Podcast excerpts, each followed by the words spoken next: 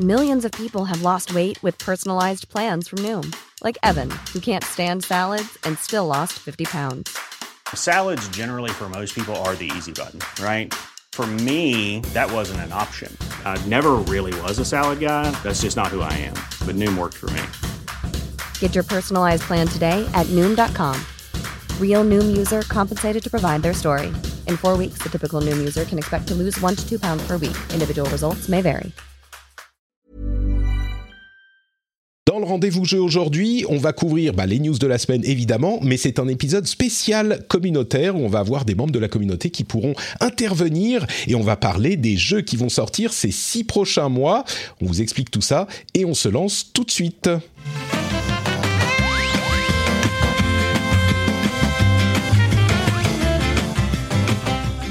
Bonjour à tous et bienvenue sur le rendez-vous jeu. C'est un épisode. Alors c'est le cinquième épisode du mois et j'aime bien quand il y a cinq jeudis dans le mois faire des trucs un petit peu spéciaux.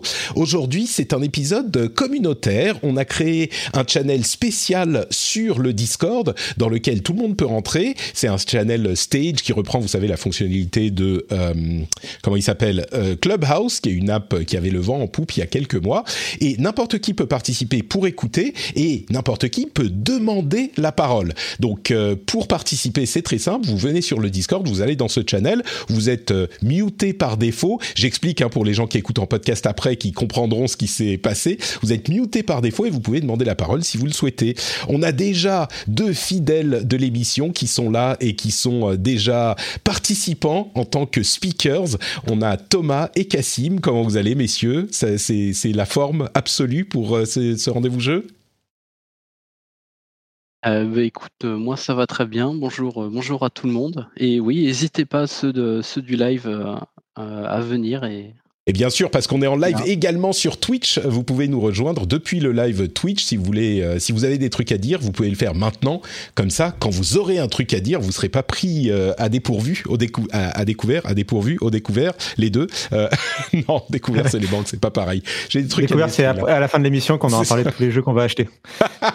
pas mal, pas mal, parce qu'effectivement, on va parler des news du Nintendo Direct, de Metroid Dread. C'est Cassim hein, que vous avez entendu. Bonjour Cassim. De Metroid Dread, de la Switch OLED, de quelques sorties. On n'a pas le temps de les couvrir toutes. On va faire les news aussi, mais après, l'essentiel, ça sera les jeux qui vont sortir ces six prochains mois et il y a du lourd, hein. il y a beaucoup de choses. J'avais envie d'en parler à un moment dans l'émission parce que vraiment il y a des choses qui se profilent et euh, je me suis dit que ça serait un bon moment de faire ça, cet épisode un petit peu spécial. Euh, avant quand même de se lancer, je vais remercier les auditeurs qui soutiennent le rendez-vous jeu. Spécifiquement, je, je, je remercie très très chaleureusement Foulk de Moncade, Julien Skridzelski, j'espère que j'ai bien lu ton nom de famille, Julien Becamel, Costorm et le producteur de l'épisode, Stéphane Grégory Sata. Merci à vous tous. Euh, on est un petit peu en train d'arriver à la fin des euh, auditeurs, des noms des auditeurs qui soutiennent l'émission. Donc, euh, si vous voulez entendre votre nom dans l'émission, bah, c'est peut-être le moment de soutenir sur patreon.com slash rdvjeux. Si vous le souhaitez, ça risque de ne pas prendre trop longtemps. Donc, n'hésitez pas à aller le faire. Donc, euh, bah écoutez, je vous propose qu'on se lance tout de suite dans l'actu et euh, dans les news de cette dernière semaine. On va essayer de faire un petit peu rapide, mais il y a quand même eu pas mal de choses qui se sont passées. La première, la plus importante bien sûr, c'est le Nintendo Direct qui avait, qui a eu lieu quelques heures après le dernier épisode qu'on a enregistré. Et le Nintendo Direct, il y avait plusieurs annonces euh, importantes. Je vais, je vais vous dire celles que j'ai retenues, euh, et puis vous pouvez me dire si c'est celle que vous avez retenu aussi. Et comme je le disais, si vous voulez intervenir dans l'émission elle-même, vous pouvez demander la parole sur cette, euh, ce channel euh, Discord. Alors, il y a plusieurs qui sont importantes. Il y a un teasing de Splatoon 3. Il y a l'annonce d'un nouveau Kirby qui est un Kirby en monde ouvert. Il y a également le film Mario dont les stars ont beaucoup fait parler sur euh, Internet et notamment Chris Pratt qui va jouer Mario. Et certains disent ah, mais pourquoi est-ce que Chris Pratt joue Mario? C'est n'importe quoi, ça n'a pas de sens. Bon, on va, on peut en discuter. Et puis il y a également euh, le fait que la Nintendo 60 et la Sega Genesis, enfin les jeux de ces consoles, seront disponibles dans le Switch Online, donc dans le service d'abonnement de Nintendo, mais sans doute avec un ajout de prix. cet ajout de prix, euh, on ne sait pas combien ça sera, mais ils l'ont appelé le pack d'extension du Switch Online. Donc Nintendo continue à faire très très fort, c'est-à-dire qu'ils ont un service d'abonnement avec extension, avec euh, pack d'expansion payant. C'est sans doute euh, les seuls qui pouvaient penser à un truc comme ça.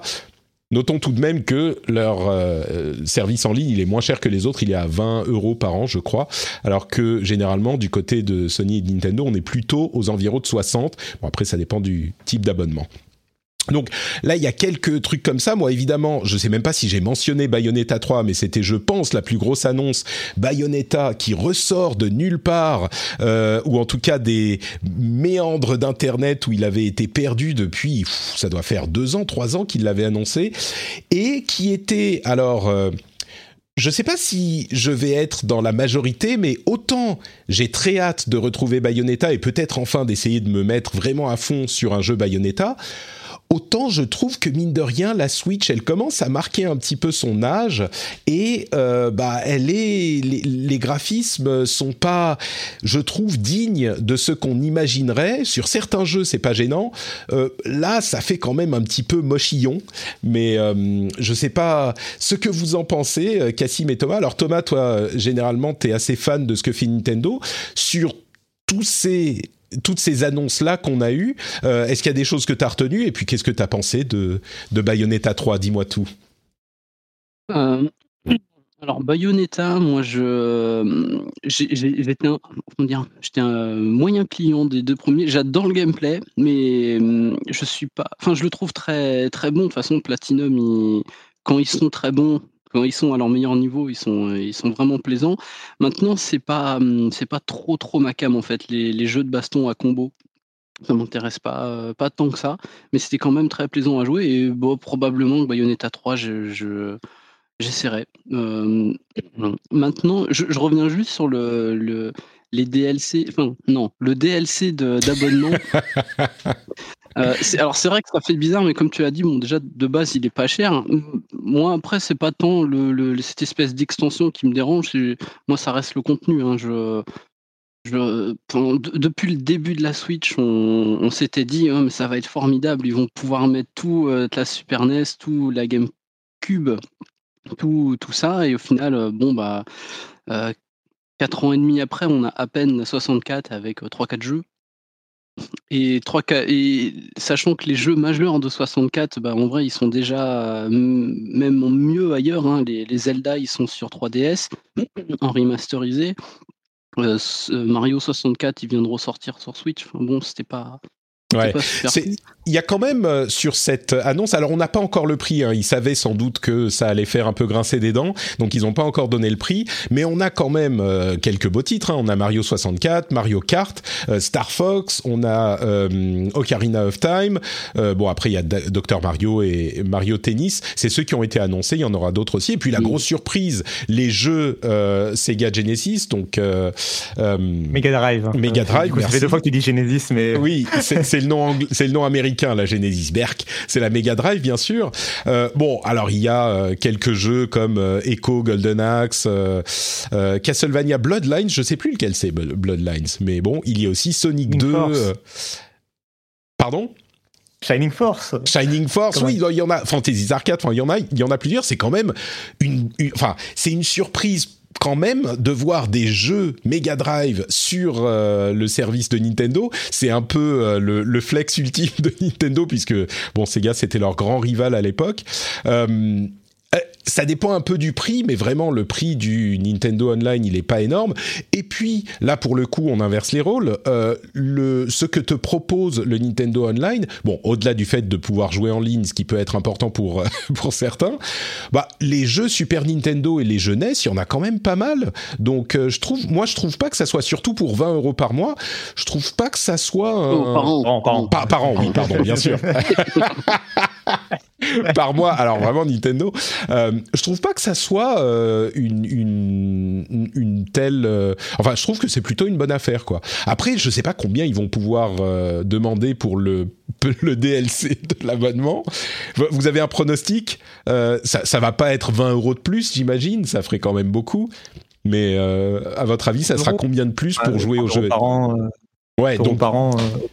Donc plus 10 euros le DLC, quoi. Moi, ça me paraît, c'est ce que j'imaginais aussi, ouais. Ouais, je, moi, je, je, je ne m'avance pas là-dessus. Ah oui, Très bon bien. après. euh, il y a- Non, mais les ça manettes serait aussi. logique. euh, Il y a les manettes, oui, les manettes qu'on peut acheter, euh, les manettes pro pour, euh, enfin, qui ont la forme des manettes de, de ces consoles-là. Entre parenthèses, euh, la manette Mega Drive, elle est à trois boutons et au Japon, ils auront la manette six boutons Mega Drive, ce qui a bien fait là encore grincer des dents. Euh, je dirais que si c'est 10 euros de plus, ça passe. Si c'est 15 ou 20 euros de plus, ça fait quand même euh, beaucoup. Moi, j'imagine 10 euros de plus, c'est 10 euros qu'ils peuvent avoir euh, assez. Mais en même temps, pour 10 euros, je suis pas sûr que je le prendrais l'extension de la- de l'abonnement de Nintendo, moi. Ça fait un peu cher pour ça, mais je sais pas. Non. Non non, plus. non plus, mais euh, Ouais. non, non. Mais ouais. Et mais sinon sur le reste du, sur Ouais, le reste, il y avait eu, parce qu'ils aiment bien, ils aiment bien, pardon, Shadow. C'est quoi en fran- Je sais pas y a un terme français. Mais bon, ils aiment bien Shadow dropper euh, un peu Nintendo. Et là, il y, en a eu quelques-uns. Et entre eux, bah, il y a eu du Castlevania. Là, je crois qu'elle a... Oui, ça a, ça a été Shadow droppé. La, Tout à la fait. petite compile des jeux GBA. Et moi, ce qui m'intéresse, alors j'ai pas eu le temps de- d'essayer encore, mais c'est la démo du nouveau jeu de Yoko Taro, dont je sais que tu, tu, tu l'attends. Par principe, Mais, Yoko euh, Taro, moi je boycotte. C'est Voice of Cards. Ouais, ouais, il y, avait, ils en avaient parlé rapidement. Je crois que c'était ce mois-ci ou au, au pire c'était en août. Il, il avait teasé un peu qu'il travaillait sur quelque chose comme ça, et je, je m'attendais pas à le voir euh, balancer comme ça. Euh, alors c'est pas que sur Switch, c'est un peu partout, il me semble. Et Ouais. euh, Il est au moins sur PC ouais. aussi, ouais. Ouais, ouais, j'ai, je- j'ai pas, pardon, j'ai pas, j'ai pas vérifié avant, mais PS4 et PC a priori. Bon. C'est donc un ouais, jeu de cartes. C'est donc un jeu de cartes. euh, tu tu t'as testé Un la démo RPG avant tout. Alors, Ouais. Non, non, justement, j'ai pas eu le temps encore. D'accord. Il y a des, trop de trucs en ce moment, mais, euh, mais oui, clairement, c'est un RPG à- oui, basé sur un jeu de cartes. Ouais, mais avant jeu tout, euh, c'est ARTE. hein. Ouais. Ah oui. bah, bah, J'imagine peux un jeu de rebondir. cartes de voiture avec les héros de Nier Automata, tu vois, ça pourrait donner un peu. Ouais. Mais tu, Oui, as, ceux- tu as eu le jeu de cartes euh, Final Fantasy. euh, oui, oui, oui, Final Fantasy d'ailleurs qui a été euh, annoncé. Je précise, je précise pour ceux qui savent pas que Yoko Taro c'est euh, le développeur principal de la série Nier, de Drakengard, de tout ça.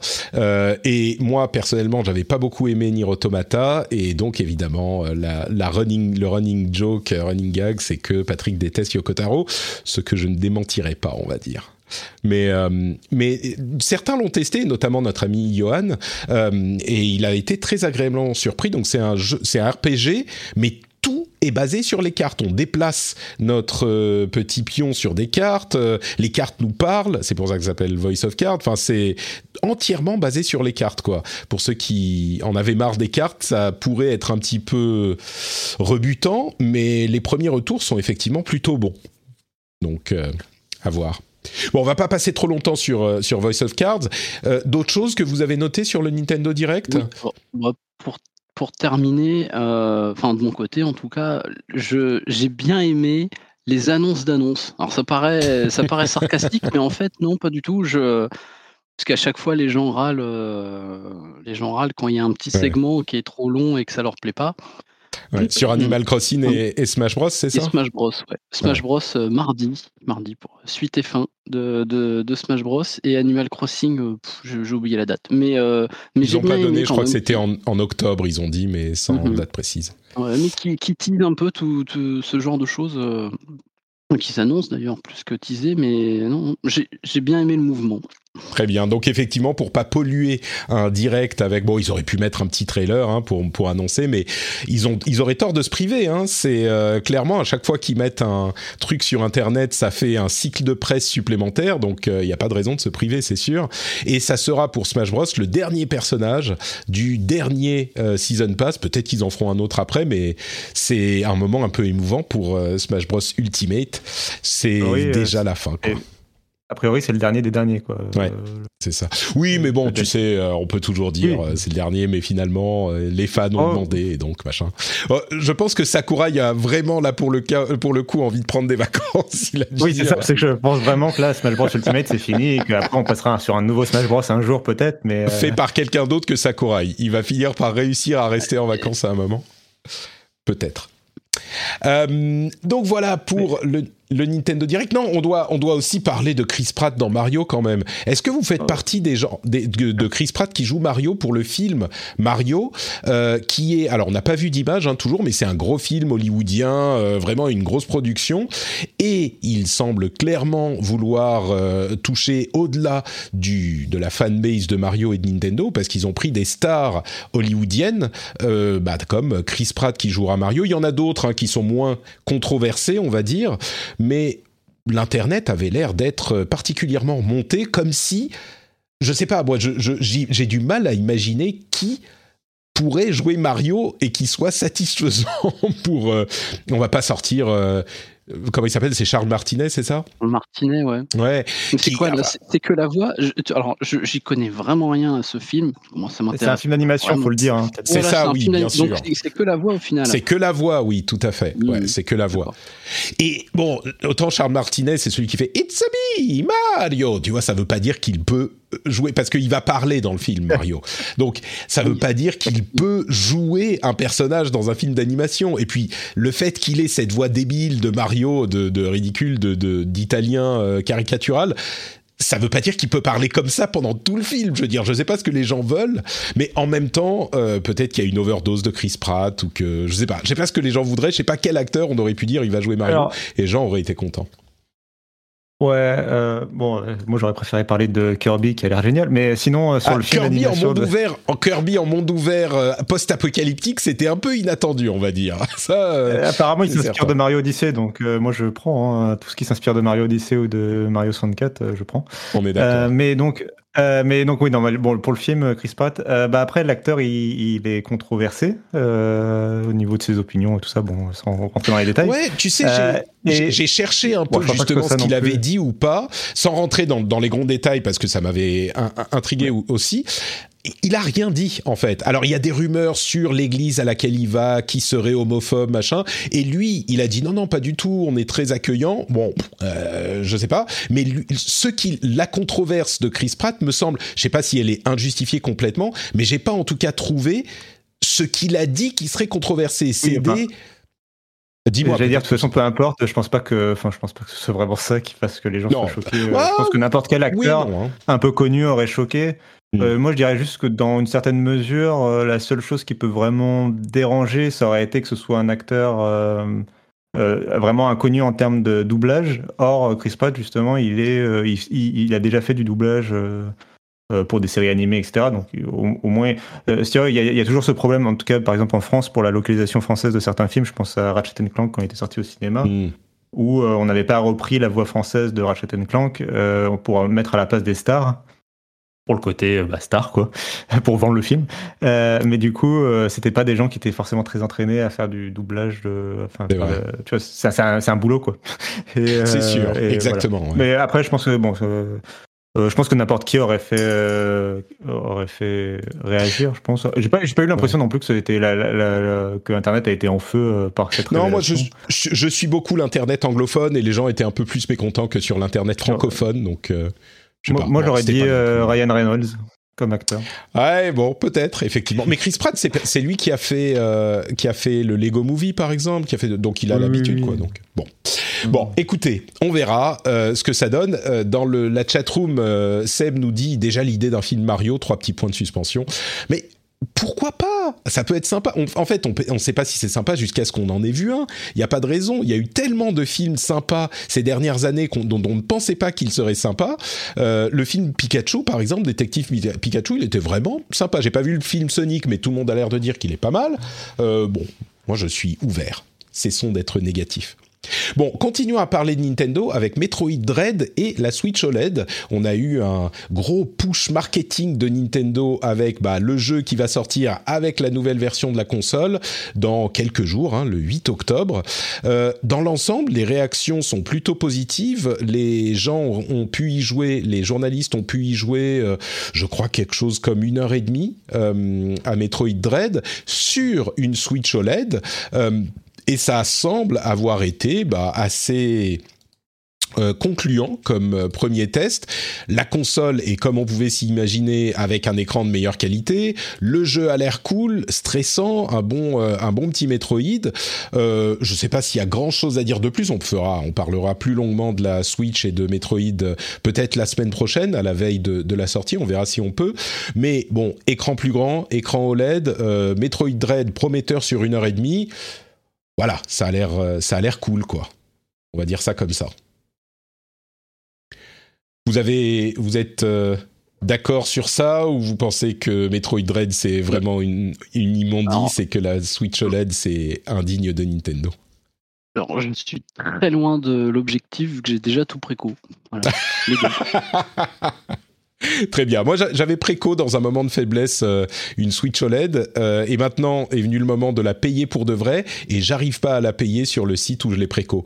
Donc, je ne sais pas ce qui va se passer, mais ça me paraît être un signe de, de la providence. On verra ce qui se passe. Euh, nos commentaires. Nos commentaires, très bien. Et, euh, no comment, est-ce que tu serais en train de la tester? Je ne peux pas ah. répondre à cette question. ok. Hmm. Il y a des sorties cette semaine. Euh, il y a eu des sorties cette semaine. Alors, euh, le plus gros jeu dont j'aimerais vous parler, c'est évidemment bah, l'extension de Outer Wilds, Echoes of the Eye. Outer Wilds est mon jeu préféré peut-être de tous les temps, possiblement, ça se, ça se défend. Euh, mais j'y ai pas joué, j'ai pas eu le temps, donc euh, bah, je vais pas pouvoir vous en parler. J'ai fini Kena Bridge of Spirits, dont on a beaucoup parlé la semaine dernière, donc je vais pas vous refaire le topo, mais vraiment très sympa. On risque d'en reparler en fin d'année au moment des, des jeux de l'année, euh, et je peux vous dire qu'à la fin ça se corse bien. Hein. Je veux pas dire les le, nom des jeux qui dont les initiales sont D et S, mais euh, on pourrait les évoquer. Hein. C'est vraiment pas facile. Euh, il y a d'autres jeux qui sont sortis. Il y a Diablo 2 Resurrected qui a des très bonnes reviews et des problèmes de connexion évidemment. Super Monkey Ball et Astria Ascending des reviews un petit peu plus moyennes on va dire. Et puis il y a deux jeux dont je crois que euh, je crois que Thomas y a joué, Pathfinder et New World. Je ne sais pas si tu as joué à New World depuis sa, sa sortie officielle, qui a été hyper successful, comme on dit euh, dans l'industrie, et qui a euh, connu des problèmes de serveur énormes, puisque un MMO à la sortie, souvent, quand il est assez populaire, bah, c'est difficile de s'y connecter. Mais Pathfinder d'abord, tu voulais nous en parler la semaine dernière pendant l'after show, et moi je pensais que tu parlais de Spiritfarer dont on a déjà parlé. Donc j'ai dit oh mais c'est bon, on a déjà parlé, et en fait non pas du tout. C'est quoi Pathfinder, euh, Thomas? C'est j'en ai entendu parler un petit peu, un petit peu à droite et à gauche. Je suis curieux de savoir de quoi il s'agit exactement. Euh, alors Pathfinder, pour euh, répondre en, en, très simple et très rapide, vous voyez Baldur's Gate 1 et 2 ça doit c'est quoi les jeux des années euh, à peu près de l'année 2000 je sais plus exactement la date mais autour de l'année 2000 et ben voilà c'est exactement le même genre. Les, hmm. le même vue euh, euh, mince j'ai perdu l'adjectif. isométrique. Voilà même vue isométrique, déplacement, un groupe de six bonhommes avec des règles à la donjon et dragon. Et donc là, précisément, des règles Pathfinder. Alors, je ne veux pas offenser les, les, grands fans de jeux de rôle parce que je ne connais pas assez, mais il me semble que Pathfinder, c'est plus ou moins une fourche de, des règles de Donjons et Dragons. Voilà. Donc, mais ça reste la même chose. Hein, des elfes, euh, des demi-orques, des, des dés euh, avec des épées plus 8, euh, machin. Et voilà. Et donc, Pathfinder, donc, alors, je vais, je vais le faire qu'une fois et après je l'appellerai Pathfinder Wrath of the Righteous. Euh, donc le, deuxième jeu vidéo. Il y avait eu un premier qui est sorti il y a quelques années qui s'appelle Kingmaker et qui. Alors j'étais passé absolument à côté. Je ne sais même pas qu'il existait. C'est en dehors de mes radars complets.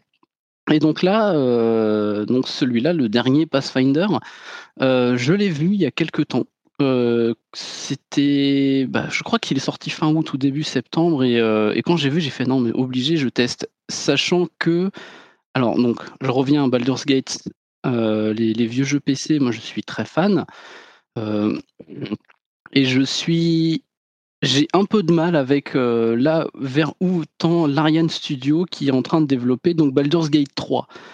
j'ai, mais bon, je vais je vais pas en parler maintenant. Juste pour dire que ce jeu Pathfinder me, satisfait totalement sur ce que j'aurais finalement aimé que soit un Baldur's Gate 3.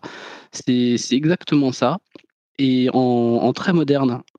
Dans le sens où il y a, quand même beaucoup d'options de. Enfin, comment dire au, est au niveau de, l'interface de jeu, de l'expérience utilisateur, tout ça, je trouve ça très agréable à jouer en fait. Pour un jeu qui est de base très compliqué, parce que les règles Donjons et Dragons, euh, c'est quelque chose qui est, assez complexe. On est en train de voir les images sur, sur le live sur Twitch. Euh, c'est effectivement des, feuilles de, personnages, euh, avec des caractéristiques partout, des trucs. Enfin, c'est interminable, c'est vraiment complexe. Le, jeu, le jeu, tout le temps, pour tous les passages, ou à peu près tous les passages qui sont compliqués comme ça, il te propose une version qui est déjà faite. Mmh. tu as un nouveau personnage, il dit bah nous, on l'a déjà pensé d'une certaine manière. Dès qu'il montrera en niveau, tu peux suivre euh, ce qu'on te propose. Et pareil pour ton perso de base, en fait. Il y a, tu peux faire quelque chose de très compliqué parce que, par exemple, il y a 25 classes. Euh, chaque classe a 6 sous-classes. Enfin, tu te retrouves avec un peu... Quand tu crées ton bonhomme, tu as le choix entre 130 définitions. et le jeu, te, propose des, des, des, comment, des trucs tout préfets. Des archétypes, euh, ouais. des archétypes que tu peux suivre et qui, qui te, qui choisit, il fera des choix bons à ta place pendant tout le jeu. Si tu trouves ça trop compliqué. Et pareil pour tout ce qui est les dialogues, les, les jets. Dans, dans, ce genre de jeu, quand tu dois jouer avec tes statistiques, est-ce que tu as beaucoup de persuasion euh, Et il va te l'afficher, euh, quel, quel personnage va parler à ta place? Parce mmh. qu'il a plus de persuasion que toi ou plus de connaissances dans tel ou tel domaine, et, etc. Enfin bref, si, si des gens. Il faut être. Euh, je sais que tu aimes bien cette appellation. Euh, pour les fans, voilà, c'est clairement un jeu pour les fans, mais mais qui qui est très, enfin, qui est plus accessible que qui est très accessible. On, on, pense on pense aussi aux Divinity, Divinity 1 euh, et 2 ces jeux-là, c'est c'est ça m'a l'air comme ça de vue de à froid. Euh, ah tiens, il y a même une partie stratégie, euh, un jeu de stratégie un peu bizarre, ouais. Oui, il y, a une petite partie stratégie. oui, c'est vrai que finalement, j'en ai pas parlé, mais ce sont des, des jeux de rôle. Euh, euh alors, t'as le choix en fait. Il y, a une partie Divinity. Alors, et aussi, je suis très fan des Divinity Original Sin de Marianne. Je, je l'évoque parce que ça m'a l'air plus compliqué que Divinity même, mais je me trompe peut-être. Oui, oui, oui, oui. C'est, ça va un peu plus euh, dans. Enfin, tu peux aller beaucoup plus dans les dans, dans la personnalisation des persos, qui encore une mmh. fois des des sorts, il y en a des centaines. Tu ta classe, tu peux la bi, tri, classer. Enfin, ça, ça, peut vraiment être très compliqué. Mais pour ce qui est des combats, tu vas retrouver les mêmes combats que dans Baldur's Gate, donc euh, pause active donc en temps réel mais avec pause active, ou tu peux choisir si tu, le, si tu préfères de passer en tour par tour exactement comme, euh, bah, comme Divinity Original Sin. Et, c'est très agréable. Euh, pareil, au niveau de la gestion de la difficulté, c'est très paramétrable.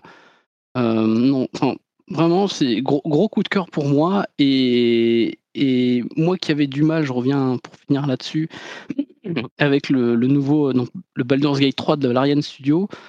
Euh, ça me ça me refait mettre encore plus en doute le, travail qu'ils font. Alors je sais que ça sera très bien, ça sera très très bien, mais j'ai du mal avec l'appellation Baldur's Gate 3 et finalement bah, peut-être que grâce à Pathfinder, bah voilà, je, je suis rassuré et je prendrai euh, Baldur's Gate 3 quand il arrivera et ça sera, ça sera très bien. Ouais.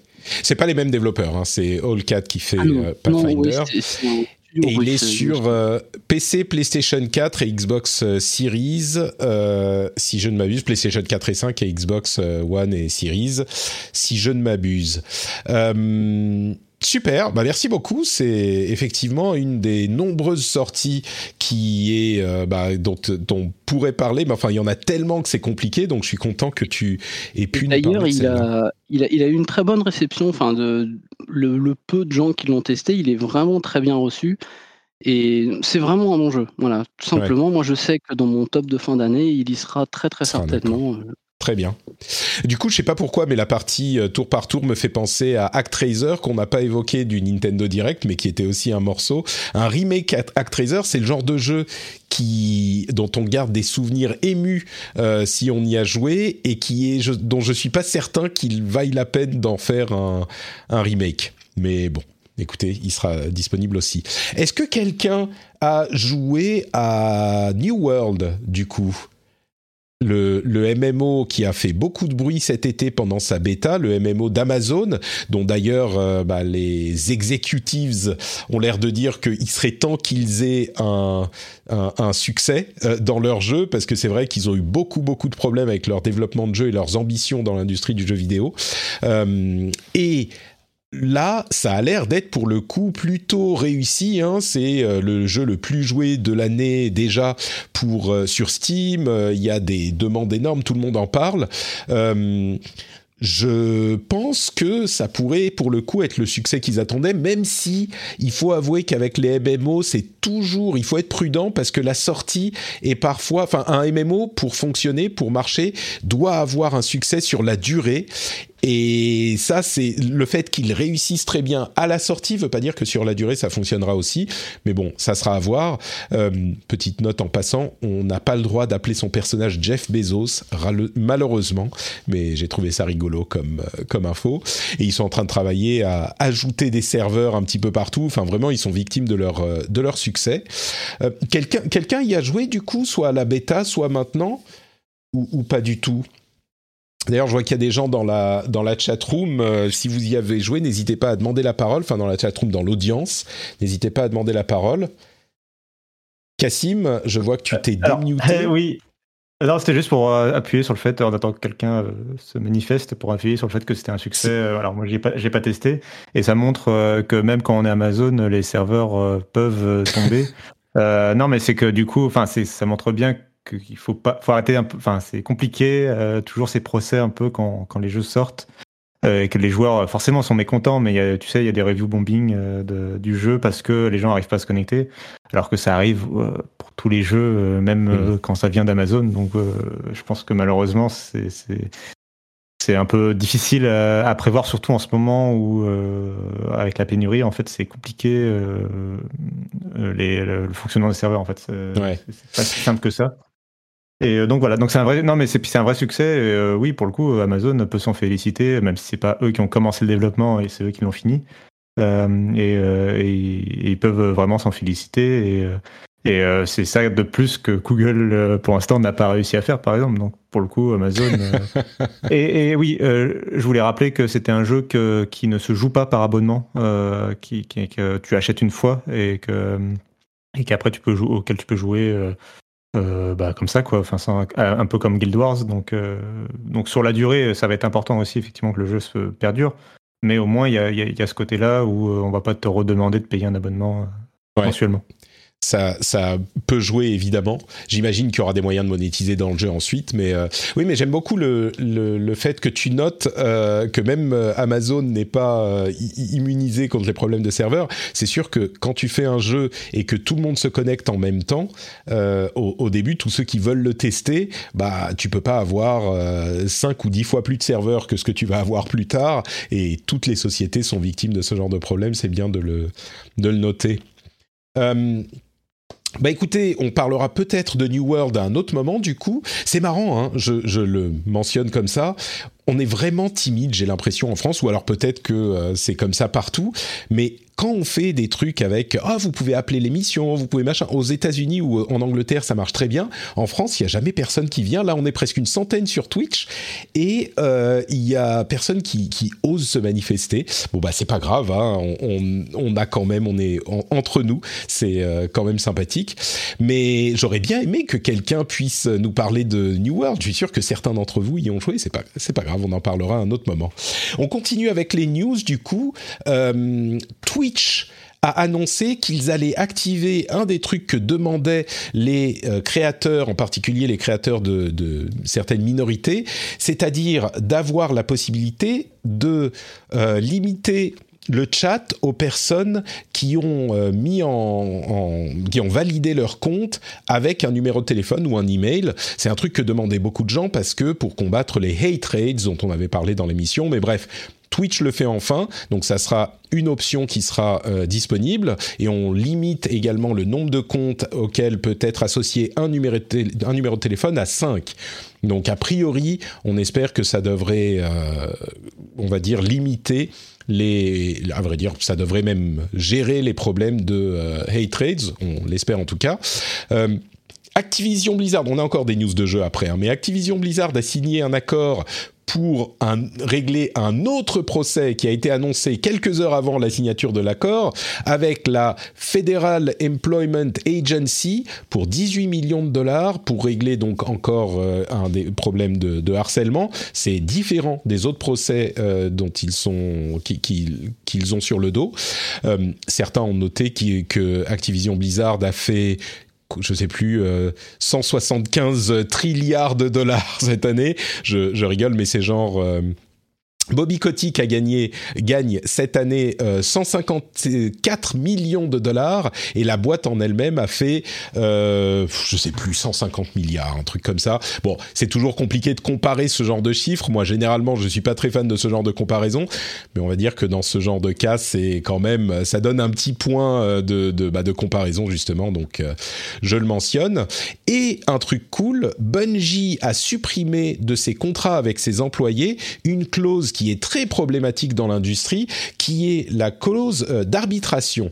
Euh, ce que ça veut dire, c'est que les employés de Bungie et de plein de sociétés, c'est l'une des demandes d'ailleurs pour les employés d'Activision Blizzard, voudraient, enfin, sont obligés quand ils ont un désaccord avec leur employeur de euh, régler ce désaccord non pas par les tribunaux, mais par un processus d'arbitration qui est donc une sorte de juge indépendant qui va décider si, si oui ou non l'employeur employé a raison ou pas, euh, qui est peut-être moins, enfin on ne sait pas s'il est moins partial qu'un juge euh, officiel, on va dire, mais en tout cas la question se pose et puis surtout pourquoi ne pas aller devant les tribunaux? Ben dans euh, le, les contrats de Bungie, ça ne sera plus activé. C'est une clause qui est assez standard dans l'industrie du jeu vidéo en particulier, et donc c'est bien que Bungie montre la voie et c'est l'une des demandes, comme je le disais, l'une des demandes des employés d'Activision Blizzard de supprimer cette clause et ils n'ont pas été entendus jusqu'à maintenant. Peut-être que lors des procès contre Activision Blizzard, cette clause sera jugée euh, irrecevable euh, dans l'industrie parce qu'elle souffre trop de problèmes de harcèlement ou on ne sait pas, mais bon, ça serait pas mal. Euh, d'autres news de l'industrie. la Xbox série X a le Dolby Vision activé. Alors le Dolby Vision, c'est une sorte de super HDR et ça marche aussi pour le Auto HDR qui met du HDR là où il n'y en avait pas. Je n'ai pas eu le temps de regarder si moi ma télé fait du Dolby Vision. Je savais pas si, je me souviens plus si elle le fait. Je crois qu'elle est un peu trop ancienne pour ça. Pour ça, mais euh, c'est la première console, enfin famille de consoles au monde à faire le Dolby Vision. Donc on est tous évidemment euh, super contents.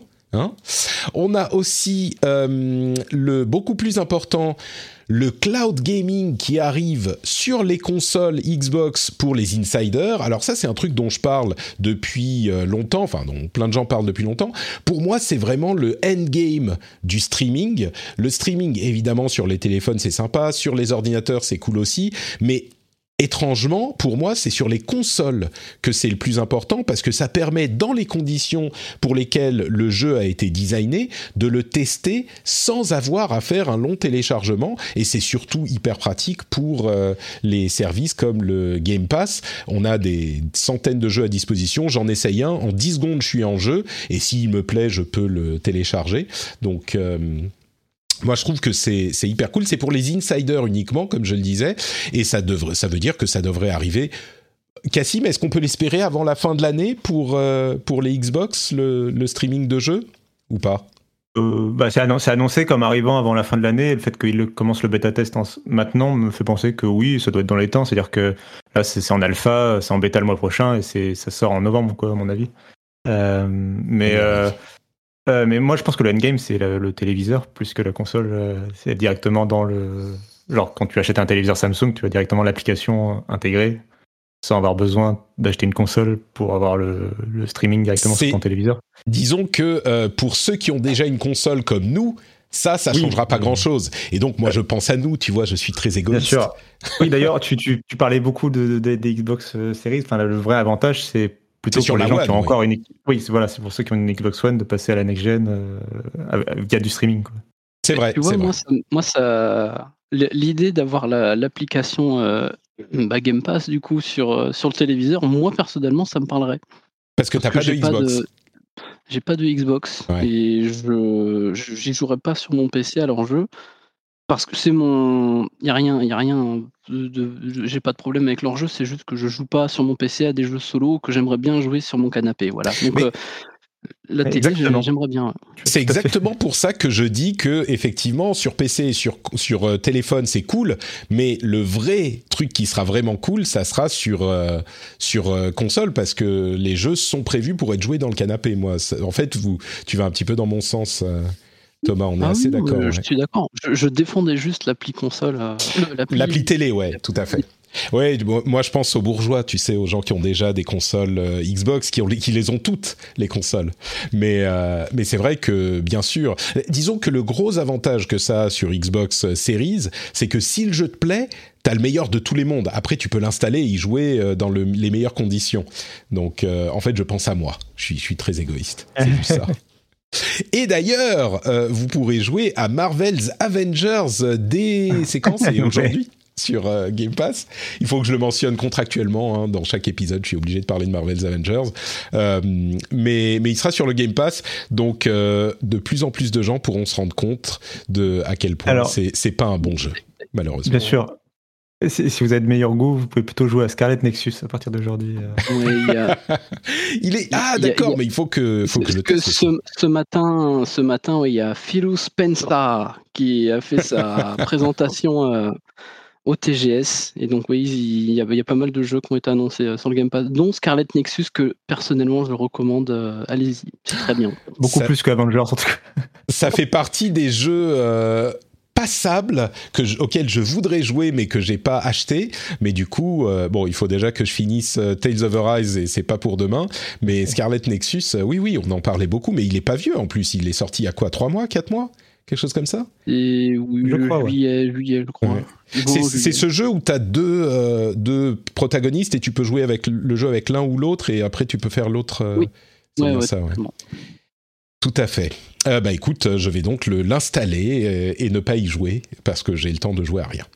Euh, enfin, j'ai le temps de jouer à un jeu à la fois, on va dire. je voulais également mentionner c'était là aussi contractuel parce que sinon j'aurais eu une, grève du Thomas sur le Discord. Earth Defense Force 6 qui va arriver sur PlayStation 5 et PS4 l'année prochaine. tu as exigé que j'en parle tu peux nous rappeler ce que c'est Earth Defense Force? Je sais que euh, Daniel Andreev et Camus est très très fan de Earth Defense Force et, visiblement tu l'es aussi. C'est quoi ce, cette série? Alors généralement c'est un c'est un jeu euh, un TPS euh, avec des graphismes de Nintendo Switch ou mieux où on, joue des, des, des soldats qui se battent contre une armée de d'insectes géants. Et voilà, ça se limite à ça. Donc, euh, tu vas te battre contre des centaines de fourmis qui font la taille d'un immeuble ou euh, des, araignées ou des aliens, parfois, tout simplement, parce qu'elles viennent de, l'espace. Les, envahisseurs nous, nous envahissent et voilà, ça pète dans tous les coins. C'est 100% euh, du. C'est pour se défouler. Voilà, et c'est génial. Moi, je. Il était sur PlayStation avant ou il était que sur Switch? Je me souviens plus parce que. Ah, ah non, ça a des graphismes de, Switch, mais il me semble que c'était plutôt PlayStation. Switch, en vrai, je, je, ne sais pas, mais il, est aussi sur, il est aussi sur PC. D'accord, ok, très bien. Bon, donc voilà, Earth Defense Force, les, défenseurs du Japon euh, seront satisfaits. Euh, je mentionne aussi que Lone Echo 2 arrive le 12 octobre pour que les défenseurs de la réalité virtuelle soient satisfaits aussi et ne viennent pas me pourchasser avec des fourches. Euh, Lone Echo, c'est quand même, je pense, le l'un des jeux les, qui sont considérés comme les tout meilleurs euh, dans la réalité virtuelle. C'est un TPS, je crois, TPS ou FPS En VR et qui fonctionne vraiment. Et pour le coup, c'est un jeu qui est, je crois, sur lequel tout le monde est d'accord que c'est vraiment un super jeu, VR ou pas. Euh, c'est l'un des porte-étendards de la réalité virtuelle, on va dire. Donc le 2 arrive le 12 octobre. Je. Euh, oui. je vais juste faire. Je, je, ton programme euh, parce que je me souvenir que j'ai joué à un jeu en fait. et je ne sais pas si vous en avez parlé dans l'émission de Halo Infinite. Euh, parce que la bêta ce week-end. Euh, Halo Infinite, c'est un jeu, je crois qu'on en a peut-être parlé une ou deux fois, effectivement. Ouais, la bêta, la bêta très... on, on, en avait parlé lors de la précédente bêta, mais oui, vas-y, dis-nous. Euh, non, non, non, bah, si vous en avez parlé, c'est bon. Euh, non, mais bah, on avait juste dit que les fans avaient l'air de beaucoup apprécier et que le pari en multi est réussi. Tu confirmes? Ah bah alors moi je suis pas fan du tout donc je suis un noob complet. Euh, moi je cherche plutôt en fait je cherche un FPS multijoueur euh, fun qui soit pas euh, dans un jeu de guerre type guerre mondiale pour remplacer un peu Overwatch quoi un peu. Hmm. Bon, c'est clairement pas un hein? PVP tu veux oui PVP mais voilà PVP mais pas mais pas jeu de guerre un peu voilà et pas et du coup enfin pour remplacer un peu Overwatch euh, et bon, alors c'est pas un remplaçant d'Overwatch ou c'est pas Team Fortress 4 ou voilà, mais mm. euh, mais c'est il y a le côté un peu très fun où euh, c'est de la science-fiction quoi, donc euh, c'est enfin plus facile je trouve de se projeter. Et, et, non, j'ai trouvé ça très fun, oui. et même en, enfin, j'ai alors je cache pas que j'ai beaucoup joué avec des bots parce que les horaires de, des bêtas de Halo étaient un peu complexes à tenir pour des, des Européens. Mais mais, euh, mais même contre les bots, euh, j'ai plutôt bien aimé euh, et je confirme du coup les impressions sur le côté que ça fait, enfin, ça fait longtemps que j'avais pas vu des bots aussi intelligents. Alors même si j'ai réussi à filmer un bot qui essayait de grimper à une fenêtre pendant à peu près trois minutes d'affilée sans y arriver, globalement, à part ce moment-là, sur toutes mes parties, il, il, joue de façon assez intelligente en groupe et tout. il bouge vraiment presque comme des humains auxquels contre lesquels on pourrait jouer. Donc je trouve ça cool. Euh, voilà, bon, on verra bien après quand ça sortira, quoi. Mais euh, oui, plutôt avis positif. Euh, alors, je, suis loin d'être, je, suis loin d'être convaincu sur Halo et je suis loin encore d'être convaincu sur leur campagne qu'ils ont toujours pas montré. Mmh. Ça, c'est le gros point d'interrogation, mais euh, c'est clairement des retours super positifs sur euh, la partie multi. Le jeu arrive le 8 décembre, donc ils ont poussé, je crois, euh, aussi loin que possible qu'ils pouvaient dans le trimestre fiscal pour le sortir quand même dans le trimestre. Mais oui, Halo, et, et, alors c'est effectivement pas du tout comme Overwatch parce que on n'a pas de héros différents avec des pouvoirs différents, machin, mais ça peut être également très très fun. Et il y a un côté, t'as un grappin T'as un côté, tu peux pousser les gens, enfin t'as une sorte d'onde de choc qui peut pousser les gens, euh, les gens s'amusent à, pousser des véhicules euh, dans le vide et tout, enfin bref, euh, donc il y a un, peu de ça. Il y a du fun quoi. Mais on est loin, on est loin du côté ouais team contre team d'Overwatch où t'as des objectifs qui sont pas que de tuer des gens et, euh, et, où tu vois, tu, dois capturer des points, etc. Quoi. Bah là, il y a du. Généralement, c'est du euh, capture de flag ou team deathmatch, c'est ça Oui, oui, Essentiel? Oui, voilà, c'est ça, oui. Euh, mais même du CTF, c'est du, c'est quand même. Enfin, bon, dans tous les FPS, tu tues des gens, mais je veux dire, Overwatch est plus tourné vers le, système de héros et de et d'objectifs que, que le, meurtre direct, quoi. le meurtre direct, ok. Très bien. bah merci pour ce petit retour aussi. Euh, alors, est-ce que vous savez qui sera le prochain Netflix du jeu vidéo? Eh ben, ça sera peut-être Netflix. Euh, ils ont acquis, ils ont acheté Night School Studio, qui est le développeur de, ils sont californiens, je crois, le développeur de Oxenfree et After Party.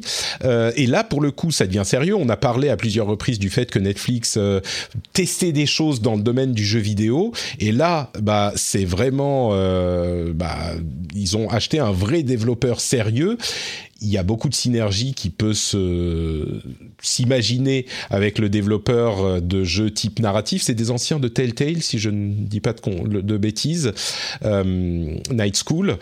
Et bon, ils ont dit oui, on va continuer à faire notre truc. Ils sont en train de développer Oxenfree 2, donc ils ont dit on va continuer, bien sûr, pas de problème. Alors évidemment, avec euh, l'argent de Netflix, j'imagine qu'ils vont avoir euh, de quoi développer plusieurs équipes de développement différentes. Euh, le, le, le truc, c'est que avec Netflix, on peut imaginer beaucoup beaucoup de séries qui auraient des jeux, que ça soit du type Oxenfree euh, qui est plutôt narratif ou pas. Et là, ils ont au moins un studio. Moi, je peux imaginer que c'est pas la dernière acquisition. Hein. Bon, ils vont pas se mettre à faire des euh, Xbox Studios ou même des PlayStation Studios en ayant une, une écurie de 10 à 30 studios différents mais je peux tout à fait imaginer qu'ils se fassent une petite écurie de plusieurs petits studios euh, pour développer leurs jeux pour, euh, en, partenariat, enfin en parallèle de leur série. Là où c'est un petit peu plus... Oui, vas-y Cassim. Non, mais je me demande ce que donnerait euh, The Witcher du coup en jeu vidéo, ça peut être intéressant. Mais tu sais, il y a quand même une question qui se pose là parce que les séries, elles sont développées en un certain temps et quand on dit elles vont sortir à tel moment, eh ben elles sortent. Elles sont rarement décalées. Les jeux, c'est très très difficile de le sortir à la date où tu as dit que tu allais le sortir. Alors peut-être un petit peu moins pour des jeux narratifs, mais tout de même, euh, je me demande de dans quelle mesure, d'une part, la qualité du jeu est compatible avec une date de sortie hyper fixe, comme ça, on imagine que ça pourrait être le cas pour euh, des jeux sortis en partenariat d'une série, et d'un autre côté, dans quelle mesure, peut-être que Netflix, ils s'en foutent, ils se disent, on sort la série, ça fait un push euh, marketing et on parle du, de la série, et puis si le jeu sort six mois, un an, un an et demi plus tard, peut-être à l'occasion d'une deuxième saison même, et ben ça fait, ou entre les deux, à l'occasion de l'annonce d'une deuxième saison, ça fait un autre euh, élément marketing, donc ça remet, euh, ça remet une couche sur une série. Je suis curieux de voir comment ils vont gérer ça, quoi. Euh, bon, avec Netflix et les séries toujours, on a une date de sortie pour la série de League of Legends qui s'appelle Arkane. C'est le 7 novembre que ça va arriver. Et bah, on est curieux de voir ça. À vrai dire, même moi qui ne suis pas vraiment un joueur de League of Legends, je suis très curieux de voir ce que ça donnera. La série euh, League of Legends, la série Dota était assez sympa. Donc, euh, alors que je suis pas du tout fan de Dota, donc pourquoi pas? Et les graphismes sont intéressants, les, les graphismes de la série euh, Arkane. C'est 3D, mais vraiment genre BD quoi. C'est un peu, c'est plus que juste du cel shading, et c'est assez sympa. et on a la première image de. Oui, dis-moi, dis-moi. Non, non, ça me fait penser là sur League of Legends que euh, on, disait toujours que hein, à une époque que Riot c'était un peu le Blizzard du pauvre. Et là, ils font avec euh, League of Legends ce qu'on aurait aimé que Blizzard fasse avec certains de mmh. bah, avec Overwatch en vrai. Et finalement, euh, oui, ils deviennent mieux, presque. Enfin, mieux, je sais pas, mais voilà. ça, en tout cas, ils le font. Oui. Ouais, ils, progressent, euh, ils progressent et ils font des trucs qui sont de plus en plus intéressants. Moi, je sais que cette série, alors je joue pas beaucoup à l'enjeu, un peu, mais la, série, moi, m'intéresse beaucoup parce que l'univers de League of Legends est, cool. D'accord. Effectivement, moi, je suis curieux de, de voir ça aussi.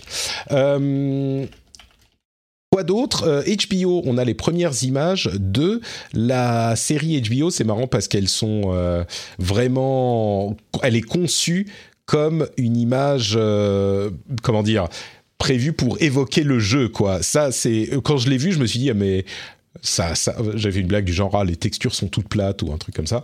Euh, on a l'impression que c'est le jeu. Je me demande si c'est pas traité en amont pour euh, que ça donne. Enfin, ça a l'air quoi d'être traité pour que ça donne un look de jeu. Mais mais ils ont l'air d'être très respectueux de, du jeu. Donc à voir, à voir crois qu'on n'a toujours pas de date de sortie pour la série, euh, la série Last of Us. J'ai dit que c'était Last of Us, je sais même plus. La série Last of Us. Euh, quoi d'autre Quoi d'autre? Euh, Je vais quand même vous montrer sur le live. N'oubliez pas qu'on est en live aussi l'image. Ça fait très très jeu vidéo hein, quand même. Et puis, on va conclure les news avec quelques rumeurs, euh, notamment la rumeur de la Switch 4K qui refait surface. Mais à vrai dire, je vais vous éviter les, les détails, je vais vous passer tous les détails. Euh, la conclusion, je crois, la plus logique de toutes ces rumeurs, avec des kits de développement qui seraient chez des développeurs et Nintendo qui euh, re tweet une euh, déclaration niant catégoriquement l'idée qu'il y a une Switch 4K en développement. Euh, la conclusion pour moi, c'est que je peux imaginer que la Switch OLED aurait été prévue pour faire aussi la 4K sur la télévision et que finalement, pour différentes raisons, peut-être la pénurie de composants euh, électroniques due à la pandémie, ils ont décidé de ne pas avoir cette fonctionnalité dans la Switch OLED et du coup, euh, bah, les développeurs ont effectivement reçu des, kits de développement en 4K comme on en parlait depuis des mois déjà euh, et dans le même temps, Nintendo peut dire avec un certain aplomb euh, que ces rumeurs sont fausses, donc ou que ces affirmations de Bloomberg notamment sont fausses. Je ne sais pas ce qui est le cas ou pas, mais ça me paraît être le scénario le plus plausible au final. Euh, on en parlait sur le Discord d'ailleurs. Je ne sais pas si on, peut accepter cette euh, conclusion comme la conclusion officielle du, du Discord de notre Patrick. Est-ce que ça vous va tous les deux? La, conclusion de chez Conclusion, c'est que c'est parole contre parole entre Bloomberg et Nintendo pour le moment, et qu'on saura peut-être un jour ou pas. Ouais. Bah, ce, qui est, ce qui est, sans vouloir trop euh, euh, allonger la discussion, ce qui est surprenant quand même, c'est à quel point Nintendo le nie avec force et ils disent on n'a pas de euh, plan pour un nouveau modèle autre que le modèle euh, OLED qui sort dans une semaine entre parenthèses.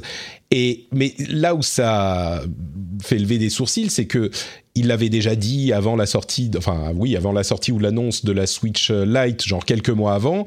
Et puis Nintendo qui ne travaille pas à un autre modèle de Nintendo Switch, ça serait bizarre, c'est possible, hein, mais ça serait un peu bizarre. Ils ont toujours des nouveaux modèles de leur console portable dans les cartons.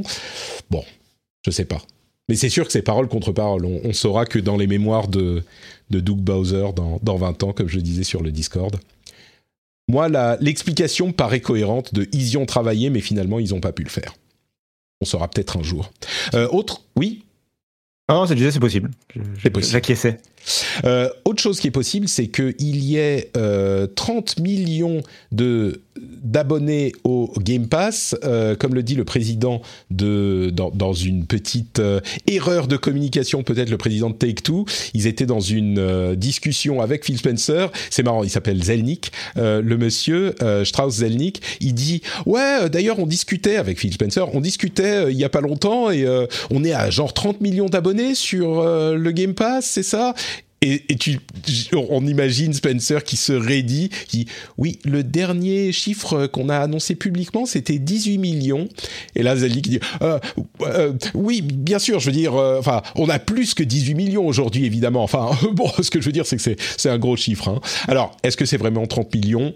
C'est tout à fait possible. Euh, là encore, on en parlait dans le Discord, que ça soit 20, 25 ou 50 euh, millions, tout ça est possible et on saura jamais, enfin, jusqu'à ce qu'ils annoncent un nouveau chiffre, ce qui pourrait arriver pour un nouveau petit push marketing, ben on saura pas si 30 millions est, juste ou pas. C'est une. Si dans un mois ils annoncent qu'ils ont 30 millions d'abonnés, on, saura que c'est euh, parce que donc on, saura que c'était un, fail du, président, mais sinon il n'y a pas de, il a pas de euh, enfin, ça, ça veut rien dire quoi en gros, et il n'y a pas besoin du coup. Enfin, il y, a des sites qui peuvent en faire des, articles, mais ça sert pas à grand chose euh, pour pour alimenter la discussion quoi pour l'instant. Tant qu'on n'a pas un vrai chiffre solide quoi. Non, mais euh, c'est un petit point. C'est un petit point parce que c'est pas non plus complètement. Euh, c'est pas. C'est très plausible, disons. et c'est pas n'importe qui qui le dit. On imagine que Zelnick il, il, le sait. S'il a dit ça, il le sait. Donc est-ce qu'il s'en est bien souvenu ou pas? C'est ça la question. mais bon, oui. Mais, en même temps, on ne saura pas s'il s'en souvenait ou pas donc on pourra pas. Voilà. Mais alors après, par contre, ce que ça dit plutôt, à la limite, euh, enfin la seule conclusion que, j'en tirerais, c'est surtout que bah, ça fait longtemps qu'ils n'ont pas communiqué sur des chiffres, voilà, c'est tout. Qu'il faudrait peut-être les mettre à jour ce chiffre justement officiellement s'ils veulent éviter les problèmes. C'est vrai, c'est vrai eh ben on en on, verra ça. Moi, je serais pas surpris qu'ils communiquent à la sortie de Halo, tu vois, et qu'ils disent euh, Halo est disponible euh, pour tous les abonnés du Game Pass euh, inclus dedans, et donc soyez comme les 30 millions d'abonnés et vous pourrez en profiter dès la sortie, un truc du genre. Soit ça, soit en novembre, puisque c'est l'anniversaire et de la série, enfin de la sortie des séries, et de, la Xbox en général, c'est les 20 ans de Xbox, donc. Possible aussi possible aussi. Moi, je crois qu'avec Halo, c'est, enfin, surtout ils sont américains et puis Halo, c'est tellement. Si, S'ils le font pas en novembre, ce sera avec Halo, je pense. Possible, possible. Euh, quoi d'autre? Euh, Je voulais mentionner quelques petits trucs marrants avant qu'on arrive enfin à notre partie sur les jeux des, six prochains mois. Décidément, il est très long cet épisode. Euh, il y a une équipe de d'e-sport au Japon qui est composée uniquement de personnes âgées et je trouve ça absolument formidable. C'est les Matagi Snipers qui jouent. Alors on voit qu'ils jouent notamment à Fortnite, peut-être à d'autres choses, mais le but c'est de promouvoir les bienfaits du jeu vidéo pour les capacités cognitives pour les personnes âgées. Je trouve ça très très bien. Et ils ont dit, nous on veut gagner des tournois, on est euh, vraiment euh, à fond pour de vrai, c'est pas juste un truc promotionnel. J'ai trouvé ça très drôle euh, et très bien. Euh, le, pire, alors il y a souvent des review bombing qui arrivent, hein, mais le pire que j'ai vu dans les histoires de review bombing, c'est les fans de Genshin Impact. Euh, au moment de la sortie du jeu, tout le monde disait ouais la communauté est super sympa, c'est super cool et c'était sans doute le cas. Et bah peut-être que les choses ont déraillé parce que maintenant pour l'anniversaire, euh, ça doit faire les deux ans je crois. non, c'est ça fait qu'un an que Genshin Impact est, sorti, c'est fou. Et ben il n'y avait pas assez de récompenses pour la sortie, euh, pour la célébration, et donc les fans sont allés non seulement review bomber le jeu, ça on a l'habitude, mais en plus les fans, des fans sont allés review bomber le jeu, mais également ils sont allés review bomber d'autres jeux qui n'ont rien à voir avec MiHoYo ou Genshin Impact, et euh, pour dire que Genshin Impact était pourri parce que les fêtes de l'anniversaire étaient pas euh, satisfaisantes je comprends, enfin, je comprends pas déjà le review bombing, mais là, ça atteint des nouveaux sommets quand même. C'est assez invraisemblable. Donc, euh, c'est le, je sais pas. Bon, bref. Donc voilà, je voulais le mentionner. Il faudrait faire l'inverse en fait. Il faudrait aller sur les, les autres euh, les autres jeux pour dire que Genshin Impact c'est cool quand vous aimez un jeu. Faudrait compenser, tu vois. Euh, bon, bref. Euh, quoi d'autre? Autre truc marrant, il y a euh, une équipe de euh, d'e-sport pour l'international de Dota qui s'est déclarée euh, touchée par le Covid une semaine avant l'international. ça commence la semaine prochaine et il y a une équipe donc qui est touchée et plusieurs équipes qui sont dans le même hôtel qui sont peut-être touchées aussi. Ça fait très très mal. Je ne sais pas comment ils vont gérer ça. Euh, un truc que je voulais dire aussi, vous avez entendu parler de cette histoire de sept studios de différents endroits du monde qui forment un éditeur commun. Il s'appelle Kepler Interactive et il y a des studios de Nouvelle-Zélande, du Canada, de Serbie, du Japon, des États-Unis et deux studios français, notamment Slowclap. Euh, je suis très très surpris par une annonce comme ça parce que autant je peux comprendre que des euh, développeurs souhaitent se réunir pour faciliter les questions d'édition et pas avoir à payer trop de frais pour un éditeur qui va publier leur jeu, autant je me dis mais sept studios différents qui ont des parts égales dans un dans un éditeur, là ça va parce qu'ils ont tous vu les jeux sur lesquels ils sont en train de travailler, donc ils savent que euh, ils sont en train de travailler sur des, des jeux cool mais qu'est-ce qui se passe dans un an, deux ans, quand euh, il y a un des développeurs qui arrive pas à sortir son jeu, ou quand il y a euh, un jeu que le développeur voudrait pousser et qu'il est au, euh, je sais pas, conseil d'administration de l'éditeur, mais que les autres sont pas hyper convaincus par le jeu et qu'il y a des jalousies et des, enfin je sais pas, moi ça me paraît un peu casse-gueule comme comme opération, mais peut-être qu'ils ont les règles en place pour bien gérer ça. Et puis c'est bien de voir que des indés se réunissent, mais veux dire un peu comme si on mettait 27 pays euh, ensemble euh, pour, pour essayer de harmoniser un continent? Écoute, je pense que euh, les choses sont justement très difficiles à gérer politiquement dans un regroupement de ce type et qu'il faut que ça, des gens dont c'est le métier pour que ça fonctionne, tu vois. Et, et ce qui me surprend là-dedans, c'est que leur métier de base à tous ces gens-là, c'est d'être développeur, c'est pas d'être éditeur. Et c'est pour ça que ça me. T'as tout à fait raison. C'est qu'il faudrait. Ça marche avec l'Europe, euh, avec des accros, mais ça marche parce que c'est des gens qui sont spécialisés là-dedans.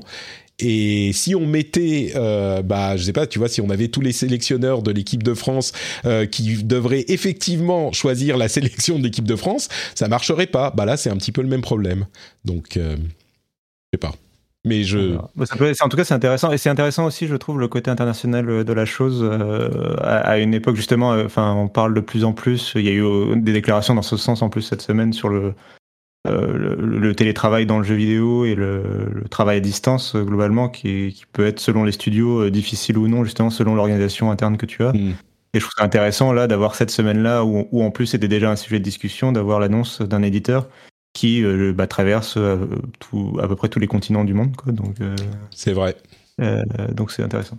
Tout à fait, tout à fait sur le, le chat, euh, Eorg nous dit ils vont certainement mutualiser les coûts de marketing. Évidemment, oui, c'est ça. Mais ils vont tous donc mettre la main à la pâte. Et donc, c'est là que va venir le problème. Le jour où tu as un de ces studios qui fait un jeu euh, que les autres estiment qui est pas top, euh, le studio va dire bah oui, mais enfin, on met de l'argent derrière pour le marketer, mon truc. Et les autres vont dire ouais, bah attends, ton truc il est pourri.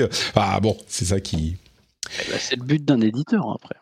Bah, c'est le but, non. L'éditeur, il, choisit les euh. jeux. L'éditeur, il choisit les jeux qu'il va vouloir éditer. C'est là que vient le problème, tu vois. Parce que là. mais il accompagne un petit aussi le développement, il essaye de... Ah bah oui, mais c'est le même problème. Si le développeur euh, trouve que l'éditeur, donc le, le, le, comment dire, le conseil d'administration de l'éditeur lui dit ah ouais mais non ton jeu tu devrais faire comme ça, je vois très bien une situation où il va dire attendez euh, moi je fais mon jeu comme je le veux, je suis un indé, euh, je suis pas là pour me plier à la volonté des triple A, enfin je sais pas c'est. Après, c'est, une, là, on part sur une longue discussion, pour euh, un groupement qui va se faire racheter par Embracer euh, d'ici.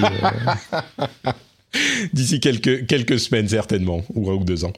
et puis, il y a aussi cette. vous avez vu ce Kickstarter d'une micro, mini, micro Game Boy qui fait la taille genre d'une phalange de, de, d'un ongle de pouce quasiment.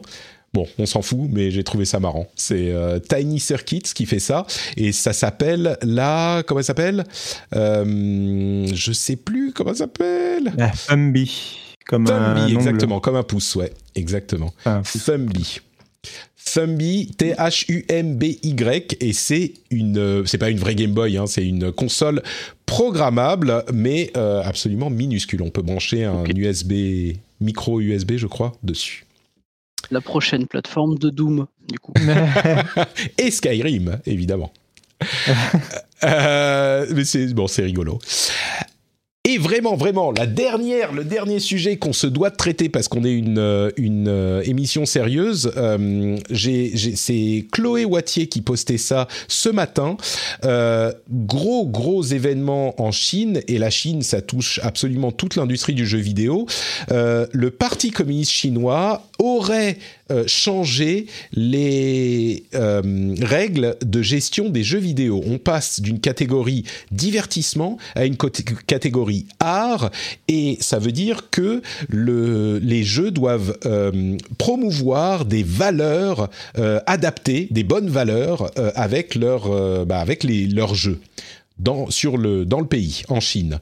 Et les bonnes valeurs, vous allez me dire, c'est quoi? Ça veut dire quoi? Alors, on peut euh, imaginer ce que, ça, ce que ça veut dire, euh, mais je, vais vous le mentionner, je vais aller sur mon...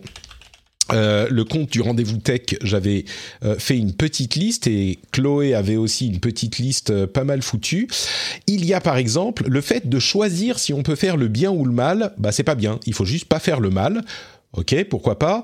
Euh, les héros euh, gays, l'homosexualité ou même les héros trop efféminés, ça leur plaît pas du tout. Donc, euh, faut pas de, de héros efféminés. Euh, altérer l'histoire, pas faire, euh, pas raconter l'histoire. Alors l'histoire avec un grand H bien sûr, mais on imagine que c'est tel que la conçoit le Parti communiste. Donc, il faut pas dévier de la entre guillemets réalité historique. Mais il y a d'autres choses. Hein. Par exemple, ils ont noté que le style japonais était beaucoup trop présent dans les jeux vidéo. Euh, par rapport au style chinois et que ça c'était quand même pas très patriotique. Il y a aussi, il faut faire attention avec des signes religieux, des crucifix, des euh, des, des, des, choses comme les les euh, merde, la croix gammée, etc., etc. Donc, enfin, la croix gammée, on peut la, on la pense comme le symbole d'origine, hein, pas juste le symbole nazi, etc., etc. Donc, la raison pour laquelle j'en parle, c'est que bah, le jeu vidéo chinois est en train de prendre énormément d'importance dans l'Occident. Et ces changements-là risquent, bah, on en parlait tout à l'heure, euh, MiHoYo c'est un studio euh, chinois, donc Genshin Impact c'est un studio chinois, et enfin, c'est un jeu chinois et l'un des personnages de Genshin Impact est mentionné comme étant trop efféminé euh, selon les goûts du parti. Donc, ça risque d'avoir des influences sur ce type de jeu. C'est bon, voilà, je le mentionne, euh, je le mentionne comme ça. À mon avis, c'est assez important. Bon bah dites-moi, on a fait un épisode complet juste sur euh, les news. Donc euh, bon bah du coup on va s'arrêter, hein. on va pas parler des jeux de 2021 de, des six prochains mois, si si quand même. Ok, vous avez un petit peu de temps messieurs? Oui, moi oui. Très bien, très bien. Euh, ah oui, entre parenthèses, si vous voulez être quelqu'un d'absolument formidable, il y a plusieurs choses que vous pouvez faire. Euh, d'une part, vous pouvez allez sur iTunes par exemple et laissez un commentaire. Vous avez été nombreux à le faire et je vous en remercie. Faites pas du review bombing de euh, d'autres podcasts si vous n'aimez pas celui-là. Hein. Euh, si vous l'aimez, allez mettre des commentaires sur celui-ci et vous pouvez aussi, comme des personnes que je ne citerai pas, qui font peut-être euh, une participation à cet épisode aujourd'hui, soutenir le rendez-vous jeu sur Patreon, patreon.com/slash rdvjeux et ça garantit absolument indéniablement que vous êtes une personne formidable. Regardez, j'ai une preuve qui est inaltérable, c'est que euh, bah, Thomas et Cassim sont des personnes formidables et ils soutiennent le rendez-vous jeu. Ergo, tous ceux qui soutiennent le rendez-vous jeu sont des gens formidables. C'est absolument euh, prouvé scientifiquement. Et je vous invite à considérer la chose si vous appréciez l'émission. Euh, vous aurez des bonus, bien sûr, hein, des bonus très sympathiques, mais surtout le plaisir de soutenir le rendez-vous jeu et de vous dire, bah, à chaque fois qu'il y a un nouvel épisode, c'est aussi grâce à moi. Euh, et je mentionne aussi, parce que je l'avais déjà mentionné avant, mais euh, je le dis juste euh, une fois en plus parce que c'est activé maintenant normalement, il y aura pour les trois prochains mois au moins en test euh, un mid-roll, ce qui s'appelle un mid-roll, c'est-à-dire la pub. En plus du début et de la fin de l'émission, il y aura une pub au milieu. Euh, et je l'avais mentionné un petit peu avant, mais ce que j'essaye de faire, c'est que d'une part, je teste ça pour voir si ça vous gêne beaucoup, vous pouvez me donner des retours sur Twitter ou ailleurs, et aussi je réduis la discussion sur le Patreon à une durée beaucoup plus courte et les pubs sont relativement courtes aussi, ce qui fait que entre le nouveau discussion sur Patreon et les nouvelles et les pubs, ça sera moins long que les discussions sur Patreon avant. Donc j'espère que tout le monde y gagnera au final et j'espère que vous continuerez à soutenir sur Patreon aussi parce que ça reste malgré euh, les pubs qui me servent à plein de choses, mais ça reste le Patreon le meilleur moyen et le moyen le plus important de soutenir l'émission et c'est comme ça que l'émission fonctionne. Donc euh, merci à tous et encore une fois les retours sont très bienvenus sur Twitter, sur Discord ou, ou ailleurs. Here's a cool fact a crocodile can't stick out its tongue. Another cool fact you can get short term health insurance for a month or just under a year in some states. United Healthcare short term insurance plans are designed for people who are between jobs, coming off their parents' plan, or turning a side hustle into a full time gig. Underwritten by Golden Rule Insurance Company, they offer flexible, budget friendly coverage with access to a nationwide network of doctors and hospitals. Get more cool facts about United Healthcare short term plans at uh1.com. Millions of people have lost weight with personalized plans from Noom, like Evan, who can't stand salads and still lost 50 pounds. Salads, generally, for most people, are the easy button, right? For me, that wasn't an option. I never really was a salad guy. That's just not who I am. But Noom worked for me. Get your personalized plan today at Noom.com. Real Noom user compensated to provide their story. In four weeks, the typical Noom user can expect to lose one to two pounds per week. Individual results may vary. Donc, bon, deuxième partie de l'émission, ça y est, on se lance avec les jeux qui sortent ces six prochains mois. Pourquoi je voulais faire ça?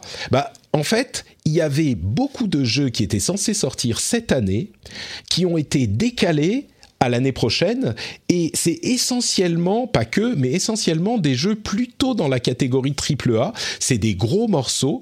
Et enfin à l'année prochaine euh, on va en parler euh, tout à l'heure de l'année prochaine mais aussi cette année. Et on est un petit peu euh, euh, euh, il y a un embouteillage de beaucoup de gros jeux à la fin de l'année, au début de l'année prochaine, et du coup, ça fait que ça va devenir un petit peu la folie sur les mois à venir. Déjà que maintenant, on n'a pas le temps de parler de tous les jeux, comme je le disais, et eh ben, on a des gros gros trucs qui nous attendent pour les mois à venir. Et je voulais faire un petit peu l'inventaire de tout ce qui arrive. On va commencer par octobre, qui est bien chargé. On a novembre et décembre ensuite, et puis janvier, février et mars pour la dernière partie. Ce que je vous propose, c'est que je vais parler des jeux, enfin je vais mentionner les jeux que j'ai retenus dans cette catégorie pour octobre d'abord, et puis vous me dites lesquels vous attendez le plus. On peut en discuter un petit peu, et ensuite vous pouvez, enfin, vous pouvez aussi me dire s'il y en a que j'ai oublié. Je suis sûr que certains ne sont pas dans la liste, alors que c'est vos jeux les plus attendus. On en a déjà parlé sur le Discord, et on m'a tapé sur les doigts en me disant mais celui-là, il faut absolument en parler. Donc peut-être qu'on le fera.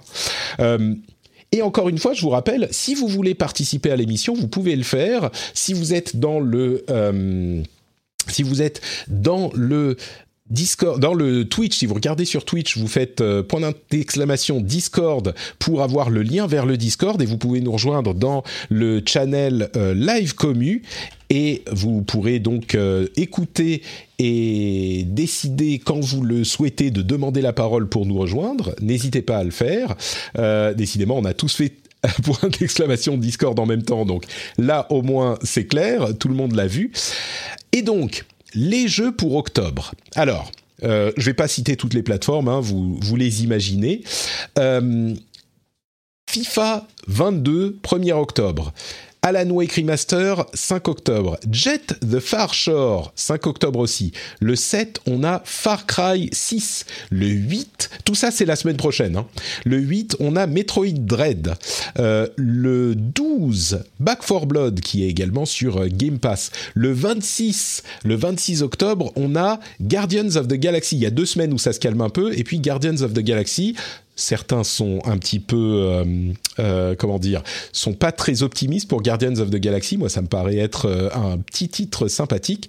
On a Solar H le 26, Super Robot Tyson 30 le 27, euh, Age of Empires 4 le 28. Et tout ça, c'est 26, 27, 28, hein, ces, ces derniers-là.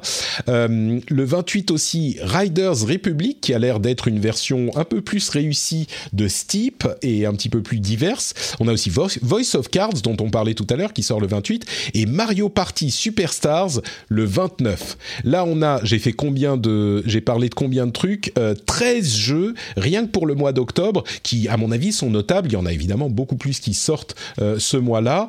Qu'est-ce que vous retenez tous les deux de euh, ce mois d'octobre? Et peut-être certains que j'ai que j'ai oubliés. Thomas, je peux te donner la parole d'abord. Tu as un peu moins parlé ces derniers temps. Qu'est-ce que tu retiens de tous ces, de tous ces Pardon, je sais plus, je, je, je, lisais en même temps. Tu as mentionné Age of Empires 4 ou pas? J'ai mentionné Age of Empires 4 qui arrive le 28.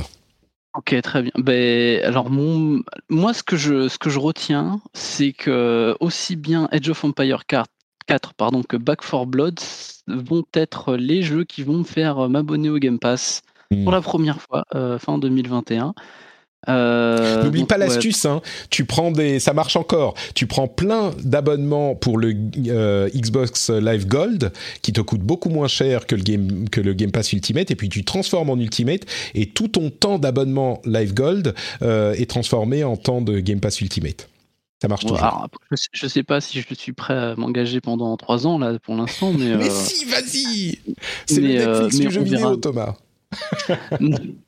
Non, bah, il est toujours pas sur télé. Non, non, mais euh, ces jeux-là, ouais, ça, me, ça me chauffe bien. de toute façon, Metroid, on en avait parlé juste avant. Et, et moi, tu, tu parlais qu'il y a sur tout le mois, c'est réparti presque en deux, euh, en deux. Il y a le tout début et la toute fin. Et je me rappelle qu'il y a quelques années, on se disait, ah là, c'est incroyable quand tu avais bah, Assassin's Creed qui sortait le même jour que, que Mario. Et on dit, on peut pas faire pire. Et en fait, si, euh, aujourd'hui, là, on fait pire. On est d'accord, ouais. il y a vraiment deux gros euh, tas, deux gros clumps euh, sur la première semaine et la dernière semaine. encore une fois, il y a des jeux qui sortent tout le mois, hein, mais c'est vraiment là, ça fait ça fait beaucoup sur ces deux périodes. Cassim, il y a des trucs. Peut-être.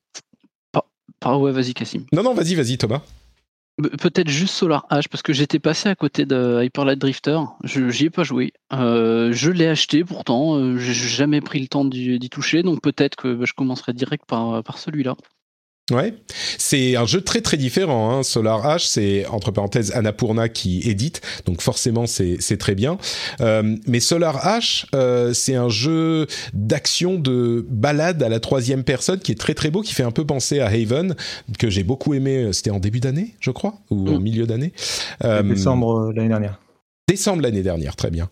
Et, et oui, c'est très très différent d'Hyper ouais. Mm. Mais bon, à voir. Il est très stylisé, il a l'air très très beau. Le, le traversal a l'air très important et puis le le combat contre des, des gros gros boss aussi, euh, bah, il, il, est pas dans le Game Pass celui-là, hein, je dis pas de bêtises, à moins que quelque chose ne change. Mais c'est exactement le genre de jeu que j'imagine dans le Game Pass. Je crois que celui-là n'y sera pas, ou en tout cas on n'a pas encore une annonce en ce sens.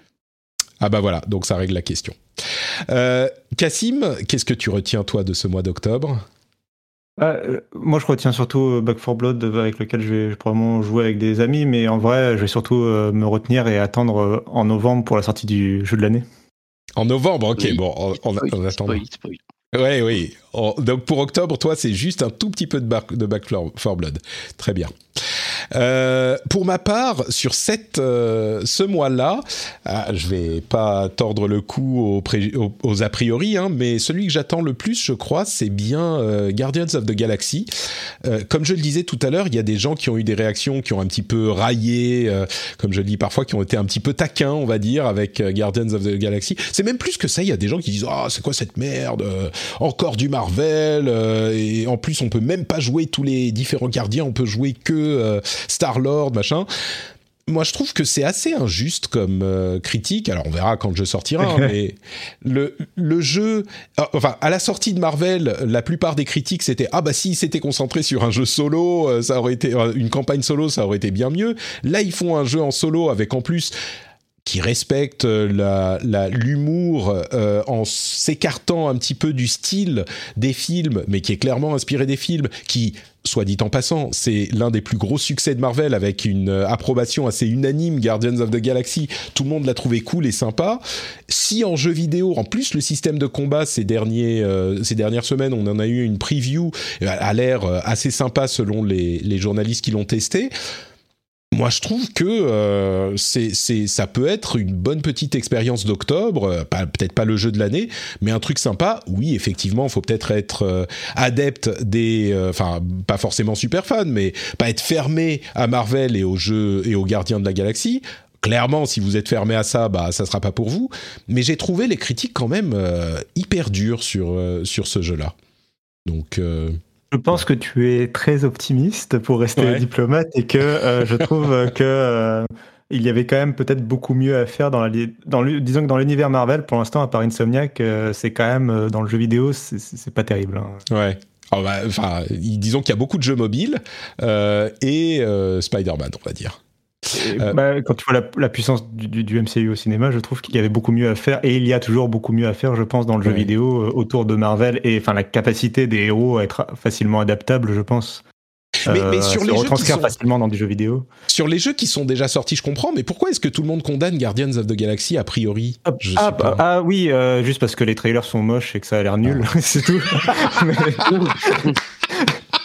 Il a perdu la diplomatie en cours. Euh, pas réussi à te contenir pendant 10 secondes. Eh, j'ai été, mais oui, j'ai été hyper euh, genre euh, diplomate moi. J'ai été, j'ai essayé d'expliquer pourquoi. Ok, bon bah tu m'as. Non non, mais ce sera peut-être une bonne surprise, mais en vrai, non mais honnêtement, je, trouve que ça. ça, ça je, je veux mentionner qu'il y avait eu ce petit jeu Marvel Alliance, je sais plus quoi, 3 sur, euh, sur Switch. C'était pas du, du, du, Insomniac, mais c'était très cool. Voilà. Ouais, Marvel, Marvel Ultimate Alliance 3, ouais, qui était. Oui, franchement, il a pas marqué les esprits non plus. Hein. Il était sympa. Bah mais... c'était. il était mieux. Je pense qu'il sera mieux que. il m'intéresse plus que Guardian of the Galaxy. Eh, vous, connaissez ce. Comment il s'appelle le mime avec la baffe Le mec qui met la baffe. Euh, vous connaissez ce, ce même Le Batman, là? Ouais, c'est ça exactement. Euh, ah, c'est Batman. Marvel, t'as pas le droit. Non, mais mais je trouve que que Cassim m'a bien fait une petite baffe euh, de Batman là sur euh, sur Guardians. Franchement, je trouve je vous trouve quand même dur. Euh, et, il, sera bien, il sera bien, et les, je pense que les gens qui sont fans de, je pense que les gens euh, comme toi qui attendent le jeu ou qui sont plutôt optimistes ou euh, voilà, clients on va dire. Je pense que les gens ne, ne, regretteront pas leur achat. Je pense que le jeu euh, sera bon. Euh, voilà. Pourquoi? Non, mais faut ah, pas, Cassim. Non, mais faut pas, faut pas revenir. C'était très bien. Tu conclus sur euh, il est moche et il a l'air nul. C'est très bien. Bon, parlons de novembre et décembre. Euh, on a Call of Duty Vanguard le 5 euh, novembre. Il n'y a qu'un seul jeu en décembre. Hein. Généralement, les jeux sortent pas en décembre. Donc, novembre, Call of Duty Vanguard le 5. Forza Horizon le 9. Jurassic World Evolution le 9 aussi. Shin Megami Tensei 5 le 12. The Wild at Heart le 16. quoi d'autre? Battlefield 2042 le 19 novembre. Farming Simulator 22 euh, je me perds dans mes scènes. Le 22, le 22 novembre, et Final Fantasy XIV Endwalker le 23 novembre. On mentionne aussi Halo Infinite dont on parlait tout à l'heure qui sort le 8 décembre. Euh, c'est notable Halo Infinite parce qu'il rate le euh, Black Friday et Thanksgiving qui est généralement la période fin novembre où euh, ça les, les, gros gros jeux que les jeux ne veulent pas rater parce que c'est le moment où les Américains rentrent chez eux en famille et passent du temps soit à regarder le foot, soit à regarder le, à faire des jeux vidéo. Donc ouais, parmi tout ça, évidemment, je suis sûr que vous êtes très client de Call of Duty Vanguard. Vous n'attendez que ça le 5 novembre. Peut-être pas. Je peux Vas-y, on peut parler de, du jeu de l'année ou... De euh, l'extension de l'année. Bien sûr, bah oui, mais qui vaudra euh, jeu de l'année, évidemment. Mhm. Euh, Final Fantasy XIV and Walker. Non, je vais pas refaire 20 minutes de, non plus sur Final Fantasy XIV, mais oui, j'attends énormément. Enfin, je l'attendais toute l'année, j'attends depuis je sais pas combien de temps. Euh, je l'attends énormément et, euh, et j'ai hâte, euh, j'ai hâte de pouvoir mettre les mains dessus. J'espère ne pas être déçu parce que euh, ils ont mis la barre très haute avec Shadowbringers. Je pense que malheureusement il va y avoir des problèmes à la sortie parce qu'ils n'ont pas réussi à augmenter la capacité des serveurs et qu'il y a 20 millions de, il y a plein de gens qui veulent jouer au jeu en ce moment. Euh, et mais je suis content d'avoir vu plein de monde se mettre à Final Fantasy XIV malgré tout ces derniers mois et du coup euh, bah, ça va être cool aussi de découvrir un peu. Euh, euh, tu sais, toi-même, tu sais que quand il y a une extension qui sort, il y a le moment un peu où tout le monde découvre en même temps quelque chose et en discute après, profite de la musique, etc. Donc, donc ça va être très cool. voilà. Je, j'en profite pour faire mon, mon erratum du, sur l'épisode euh, précédent. Euh, effectivement, Endwalker n'est pas encore sorti. Hein. Euh, c'est bien le 23 novembre, contrairement à ce que je disais à l'épisode précédent. Et Wipeout, Wipeout Rush, c'est un jeu qui a des éléments de jeu de cartes et c'est pas que un jeu de course ou c'est pas vraiment un jeu de course. C'était pas très clair dans le trailer à ma décharge, mais effectivement, j'avais dit que c'était un Wipeout classique. En fait, c'est pas le cas. C'est des cartes. Euh, mais oui, Endwalker. Alors on le rappelle, hein, c'est très notable parce que c'est la fin d'un arc narratif qui est en cours depuis des années sur Final Fantasy XIV.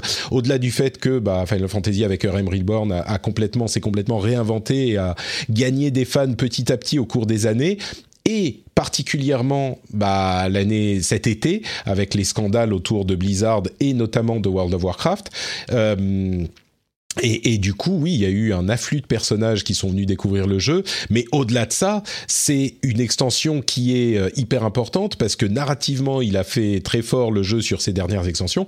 Et là, c'est c'est la fin d'un truc, et donc on va repartir sur un truc complètement différent au, au, au bout de cette extension, n'est-ce pas? Si ouais, et, euh, oui, et un dernier mot d'ailleurs pour euh, un peu marquer l'importance, parce que je pense qu'on s'en rend pas bien compte quand, on, quand on joue pas à FF14, qu'on voit ça un peu de loin. Euh, euh, il y a la chaîne NHK au Japon qui fait un sondage tous les ans autour de Final Fantasy pour savoir un peu. C'est très populaire au Japon de, faire des sondages sur la popularité justement des personnages, euh, des scénarios, etc. Ils font ça sur, tous les mangas, etc. Euh, donc tu as toujours un classement, voilà. Et euh, donc un des personnages principaux de Shadowbringers, qui était donc la dernière extension sortie en date de Final Fantasy XIV, euh, un des personnages principaux de cette extension est plus populaire euh, que euh, Sephiroth, donc personnage oh. emblématique de Final Fantasy VII.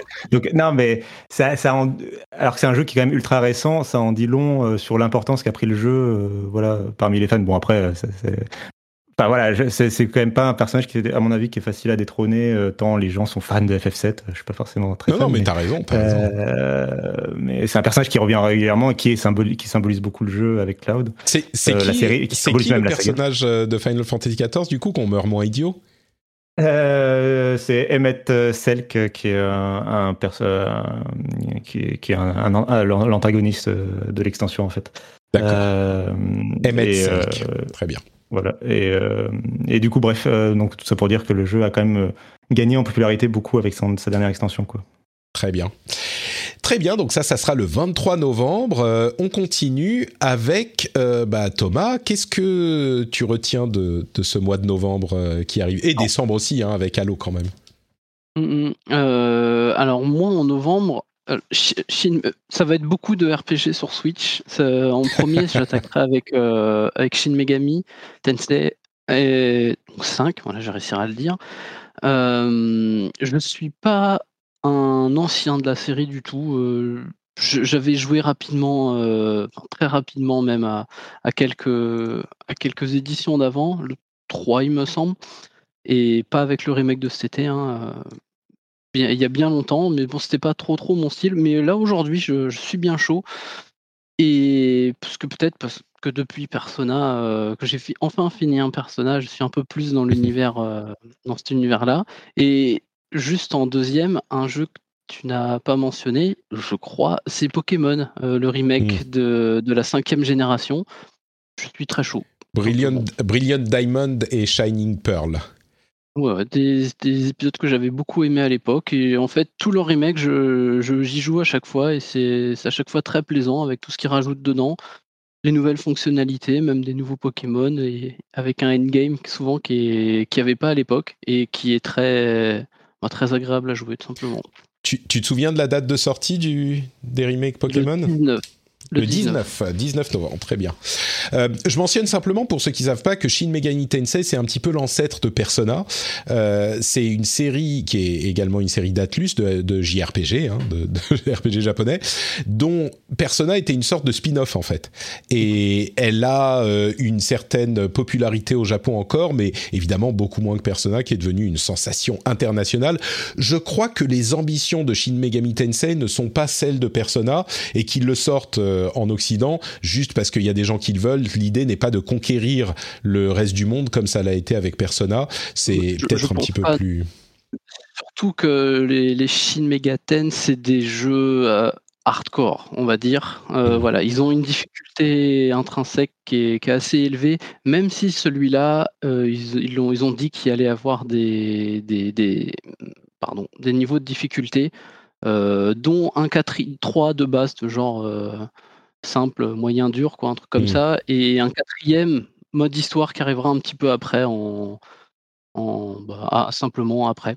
Donc voilà, c'est pas, pas, oui, c'est pas un jeu qui est aussi grand public que le que peut l'être Persona. Je crois aussi que euh, c'est beaucoup plus japonais, japonisant. On n'est pas dans un contexte qui, oh, bah, est plus que moderne. Non, parce que je veux dire, le, comment dire, c'est un contexte qui plaît plus aux, joueurs japonais, je crois. Persona, c'est dans le Japon moderne. Euh, là, c'est le cas aussi, mais on, voyage dans des mondes euh, fantastiques, euh, ce genre de bah, choses. Je crois que ça plaît moins le point de départ, c'est totalement post-apocalyptique des, des, Shin Megami Tensei. C'est Tokyo est détruit et tu te balades dans ce qui reste. En gros, ce que j'essaye de dire, c'est que je crois que les gens qui ont aimé Persona seront pas forcément fans de Shin Megami Tensei parce que c'est vraiment très très très différent en fait, euh, même si les, deux séries sont liées. Euh, super, donc on a Shin Megami Tensei et euh, bah, bah, Pokémon pour toi. Pokémon. bon, personne ne parle de, Call of Duty ah. ni de Battlefield. Attends, on a des gens. on, a des invités. On a des invités. Bonjour, bonjour messieurs. J'avais même pas vu Ludovic. Dis-nous de quoi euh, est-ce que tu veux Qu'est-ce que tu retiens dans le, la sélection de novembre-décembre? Ludovic. Euh, vas-y, vas-y. On t'entend. C'est bon. Donc, ben, euh, en fait, Thomas m'a coupé l'arbre sous le pied. Hein. Pourtant, on va y passer dans l'herbe. Hein. C'est ben, Pokémon hein, qui malgré tout, euh, me, ouais, me motive pas mal, vraiment pas mal du tout. Malgré, c'est vrai que ce design un peu qui fait débat. Et mm. euh, ça, c'est quand même quelque chose qui. Pokémon, il y a une deuxième occasion d'en parler euh, juste après. Oui, oui c'est très bien.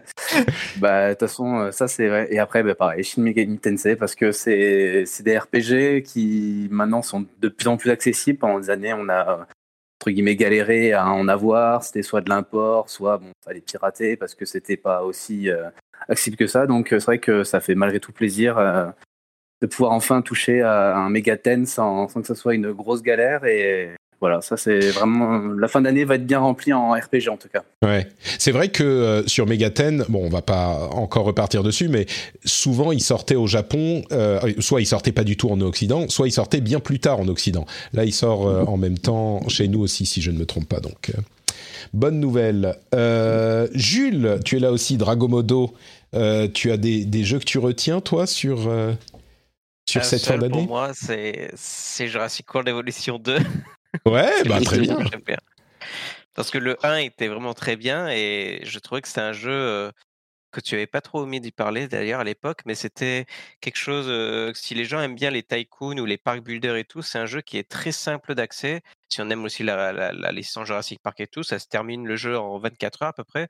Parce qu'en gros, c'est pas comme des jeux comme Tycoon où c'est vraiment bac à sable c'est très, on suit une histoire en fait en reprenant tous les films qui sont sortis et du coup on recrée le parc en fonction des films, en fonction des, événements qui se sont passés. Du coup c'est assez intéressant. Et là ils sortent le 2 avec des attentes qu'on avait beaucoup sur le premier, donc c'est-à-dire la volière pour les dinosaures qui volent et bien sûr les animaux sous-marins. Et du coup, bah là, ils vont reprendre en fait des parties après les films qui vont, le prochain qui va sortir, etc. Et du coup, j'attends ce jeu avec impatience que c'est, ça se joue bien, c'est facile. Je crois que c'est sur toutes les consoles en plus. Et pour ceux, ouais, pour ceux qui aiment les parcs builders, honnêtement, foncez, c'est, ça montre que les dinosaures sont super cool en plus. J'espère qu'il y a un cheat code. J'espère qu'il y a un cheat code. J'ai dépensé sans compter qui donne un budget infini. je, sais des, je sais même pas s'il y a des cheat codes encore toujours dans ces trucs. Mais ouais, après il y a un, il y a un mode bac à sable bien sûr où en fait on peut aller sur chaque île différente bah, du jeu quoi, Isla Sorna, Isla Nublar, etc. Mais là, du coup, le 2, ouais, je l'attends énormément. C'est un des rares jeux, moi je suis très jeu en ligne, et c'est un des rares jeux qui m'a pris. Après, je suis très fan de la licence. Ouais. Et peut-être Call of Duty. Bah, c'est sûr qu'il avait été hyper bien reçu. C'était, j'ai l'impression, mon impression sur Jurassic World euh, Evolution, le premier en tout cas, et j'ai l'impression que c'est le cas pour le deuxième aussi, c'est qu'il était respectueux du genre en fait. Tous les fans disaient ouais, c'est juste un truc cool, bien fait, euh, bien conçu, et, et c'est pas le genre de choses dont on a l'habitude pour les jeux à licence. Donc c'était peut-être un petit peu surprenant à ce niveau il a été fait, il a été fait, ouais, il a été fait très, euh, comme tu dis, avec beaucoup de respect et moi, ce qui m'a beaucoup impressionné, c'est que j'avais peur que ce soit quelque chose de très compliqué ou, tu sais, c'est comme les beaucoup tycoon où tu dois mettre une plante ici, une poubelle là. Enfin, c'est très. Il n'y a vraiment pas ça. Il se base vraiment sur le cœur qui est fait des dinosaures. Euh, et euh, gérer, gérer en fait des troupeaux, des trucs. C'est plus accessible que les jeux de ce, genre. Ah oui, bien sûr. Pour ça, je le recommanderais si des gens veulent jouer à des jeux comme ça, allez-y, honnêtement. Super, merci beaucoup. Euh, pour ma part, euh, qu'est-ce que je retiendrai? Oui, et tu disais peut-être Call of Duty. Bon, Call of Duty, c'est un petit peu un, un classique. Hein. Euh, moi, je ne sais pas si je vais. Pardon? Il y a un jeu important encore qui va être, et je pense qu'il va être présent, enfin, dont on n'a pas parlé et qui, à mon avis, a fait venir Caso s'il veut parler. Ah oui? Alors, Caso, dis-nous tout. Eh ben oui, moi je, je, vais, euh, je, je, fais un petit coucou ici pour euh, continuer mon prosélytisme sur euh, Forza Horizon. Ah, j'allais le mentionner, très bien, très bien. Oui, oui, moi j'ai été, ça a été une révélation pour moi Forza Horizon 4. Ça faisait des, des, années, des années, presque 10 ou 15 ans que j'avais pas pris autant de plaisir sur un, un jeu de voiture.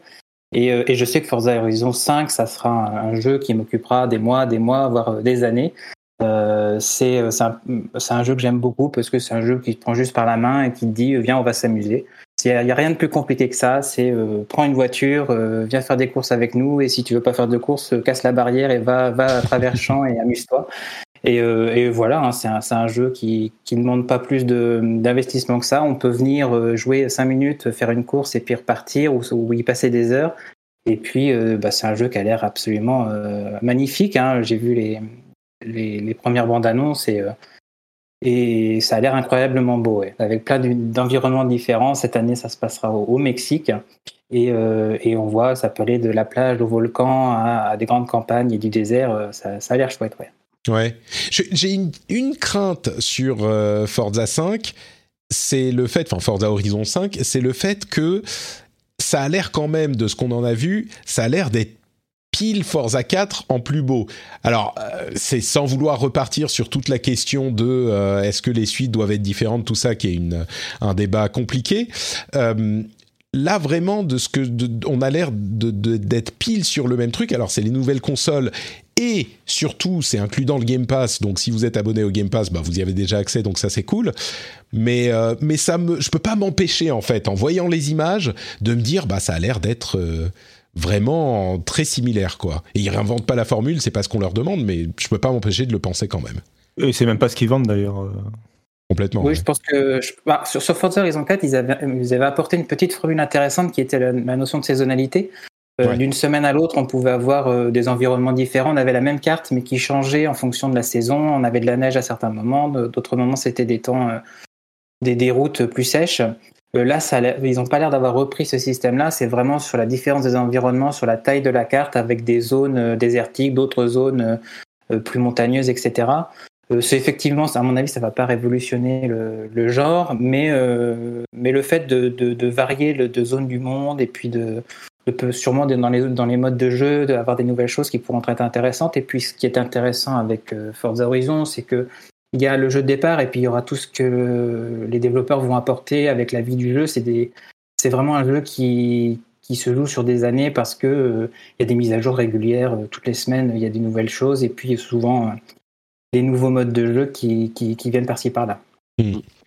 Moi, je, je, sais que même moi, alors pourtant je suis pas du tout jeu de voiture, mais, euh, mais c'est vrai que le, le, concept de Forza où juste tu roules comme ça dans, dans, dans, dans des paysages euh, bah, magnifiques, me ça me parle et je, bah, je te disais tout à l'heure que si, si je devais avoir le Game Pass sur la télé, ça serait vachement bien. Bah, typiquement, c'est ce que je, c'est ce que j'aimerais lancer, quand bien même. J'aurais peur que le côté streaming gâche un petit peu euh, la beauté des visuels. La, beauté euh, incroyable de, de, de, Forza 5. C'est sûr. Bah, écoute, je crois que une fois que tu, disais que tu prendras peut-être le Game Pass à un moment, euh, c'est une fois que tu as commencé, tu peux plus t'arrêter vu, toutes les sorties, comme Forza notamment, et aussi comme bah, Halo Infinite, dont on a parlé tout à l'heure. On a parlé de la partie multi qui est en bêta. Euh, la partie solo, on n'en a plus du tout vu euh, quoi que ce soit depuis son annonce l'année dernière. J'espère qu'ils sont en train de bosser dessus et qu'en fait ils disent bah on va rien dire pour que les gens s'inquiètent et qu'au final on débarque et que ça soit même si c'est juste bah c'est cool en fait, on sera tellement rassuré qu'on se dira bah cool, super, ok, euh, je vais y jouer, c'est très bien. Mais bon, on va voir. Euh, la, réponse, ça sera le 8 décembre et il sera inclus dans le Game Pass. Donc encore une fois, si vous y avez accès, bah vous y avez accès, tout simplement. C'est à peu près tout pour euh, novembre et décembre. Et là, on arrive vraiment au gros gros morceau. Bah, c'est janvier, février et mars. Et bah, je, vais, je vais tout lire d'un coup.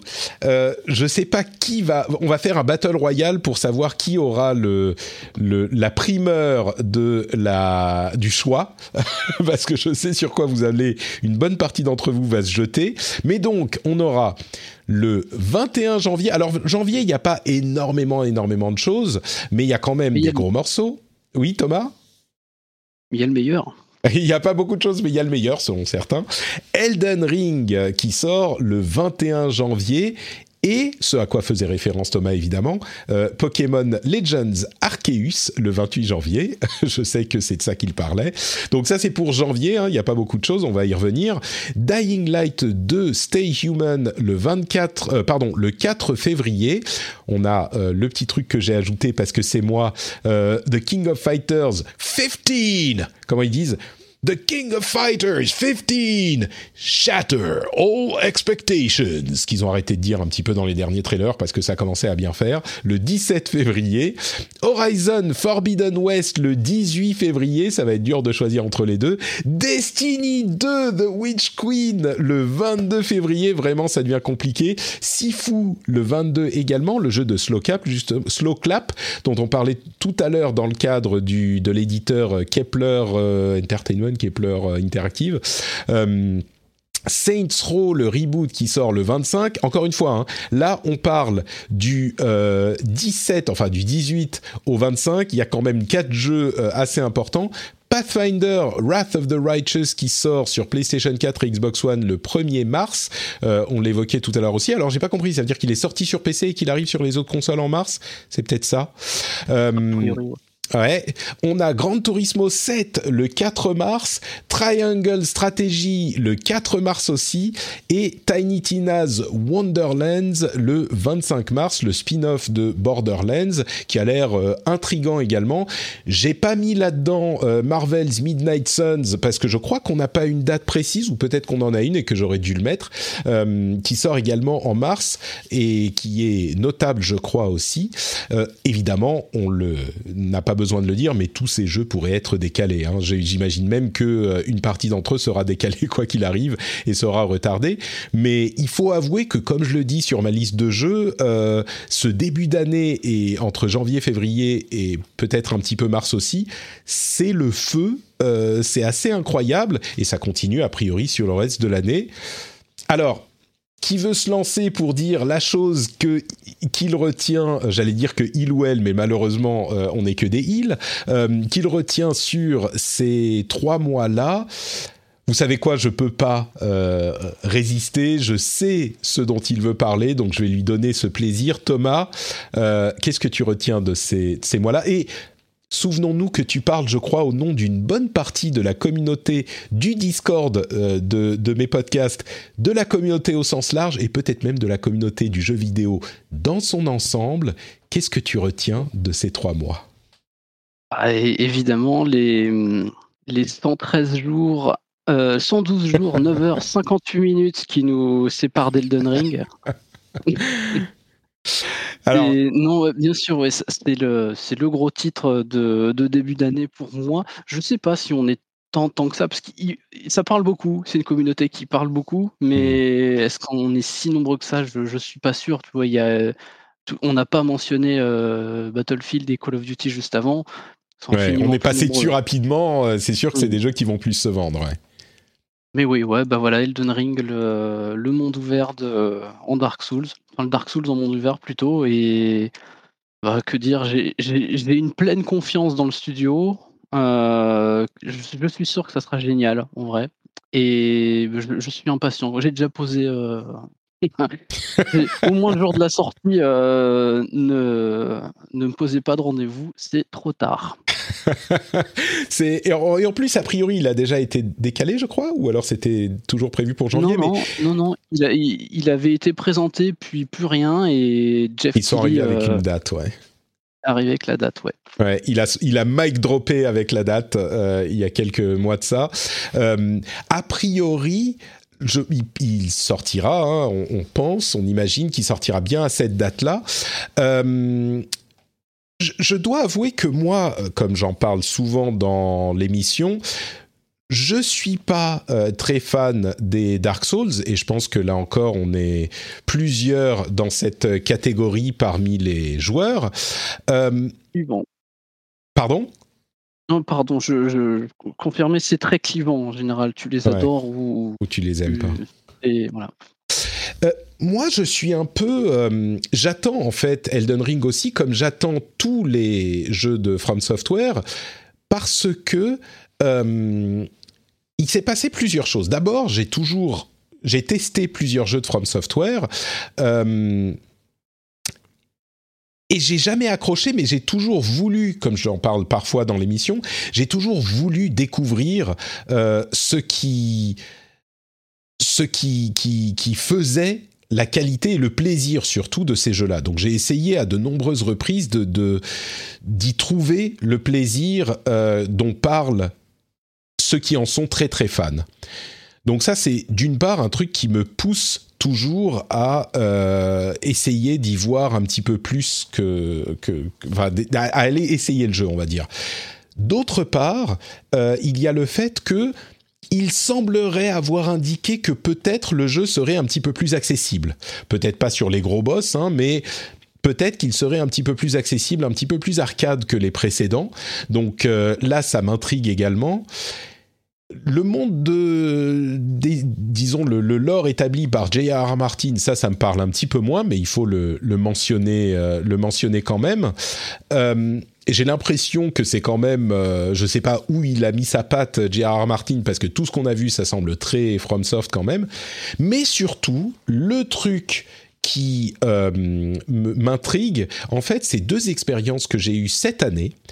La première, c'est euh, Death's Door, et la deuxième, c'est Kena, que j'évoquais tout à l'heure, qui commence très accessible et qui, à la fin des jeux ont quand même des boss bien tendus et assez Dark Souls-esque où il faut vraiment comprendre les patterns, réessayer à plusieurs reprises euh, et vraiment se s'habituer au combat pour réussir à le maîtriser. Et une fois qu'on le maîtrise et eh ben a priori on est vraiment euh, on est parti pour pouvoir le faire autant qu'on veut. Euh, c'est plus la difficulté a été vaincue quoi. Et hum, et cet aspect-là est vraiment une caractéristique des Dark Souls, selon les, fans. Et j'ai vraiment appris dans ces jeux, qui sont donc pas des Dark Souls, même s'ils s'en inspirent un tout petit peu en mode très light, j'ai vraiment appris à appréhender les combats comme des apprentissages euh, à chaque fois, comme l'opportunité de comprendre le combat, ce qui est un aspect que j'avais pas du tout dans mon approche du jeu vidéo par le passé. Euh, donc, je suis curieux de voir si ça se concrétisera sur euh, ce jeu-là également, sur Elden Ring également, ou si je resterai euh, rebuté par la difficulté des, jeux FromSoft comme je l'ai été par le passé, même si j'ai réussi à vaincre des, euh, des, boss, enfin les premiers boss sur ces jeux parfois. Donc, euh, donc voilà pour, pour Elden Ring de mon côté. On, peut passer un petit peu de temps sur Elden Ring, même si on a déjà fait très long pour l'épisode. Euh, si d'autres ont des choses à dire, je ne vais pas vous, vous gâcher ce, plaisir, vous bouder ce plaisir. N'hésitez pas à, prendre la parole. Hein. Elden Ring, il y a beaucoup de gens qui qui, qui l'attendent.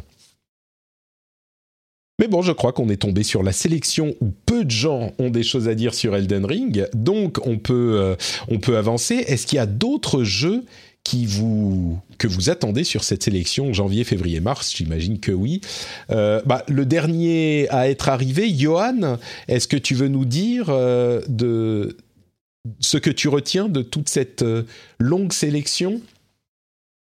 Non, en fait, pour savoir ce qui m'intéresse, voilà, moi, ce qui m'intéresse ou pas, c'est ce qui est précommandé déjà. Donc, D'accord. Et donc, voilà, donc, dans ce qui est précommandé, bah, j'ai une, une Madeleine de Proust parce que quand j'ai commencé sur la PlayStation, j'ai commencé par Gran Turismo. Ah oui. Euh, donc, voilà, je me suis dit que c'était l'occasion. T'es pas inquiet sur le set qui est, qui est un peu. Euh, je sais pas si on peut dire inquiet, mais j'ai l'impression qu'il y a des signaux. On n'en a pas vu énormément. Il sort en mars, c'est pas pour tout de suite, mais on n'en a pas vu énormément. On a vu qu'il n'y a pas de ray tracing dans la course. Euh, t'es pas du tout inquiété sur Gran Turismo 7 je suis pas du tout inquiet dans le genre, dans le sens où euh, moi, ce que je veux retrouver, c'est les sensations que j'avais avec Gran Turismo, le fait de passer les permis, d'avoir une voiture pourrie que tu commences à améliorer, etc. Hmm. Ce qui n'y avait plus du tout dans Gran Turismo Sport, qui était devenu quelque chose qui était plus proche de Forza Motorsport, on va dire, quelque chose de, plus simu et, euh, et, moins moins apprentissage comme ça. Et euh, c'est vrai que voilà, c'est c'est parce que c'est une petite Madeleine de Proust qui va me rappeler un petit peu quand j'habitais encore chez mes parents et puis que j'avais matriculé dans ma chambre et que je passais des sessions, des sessions à essayer de, passer certaines épreuves pour obtenir le permis spécial, etc. Donc euh, non, c'est vraiment ça, ça je l'attends, je l'attends vraiment. Et puis bah, peut-être que je passerai, euh, je passerai le cap pour acheter un volant, on sait jamais si vraiment, ah, carrément, si vraiment je suis à fond dedans. Mais là, il faut négocier avec madame parce que dans un appartement, le siège et le volant, ça va être compliqué. Euh, du coup, tu sais quoi? Donnons la parole à quelqu'un d'autre. On va faire un jeu par personne, sinon je pense qu'une personne va parler de, de tous les jeux. Euh, du coup, je donne la parole à, on va dire, euh, bah, euh Cassim, qui a été très, très sage. Euh, est-ce qu'il y a un jeu que tu retiens là-dedans Ou quel jeu tu retiens dans toute cette sélection?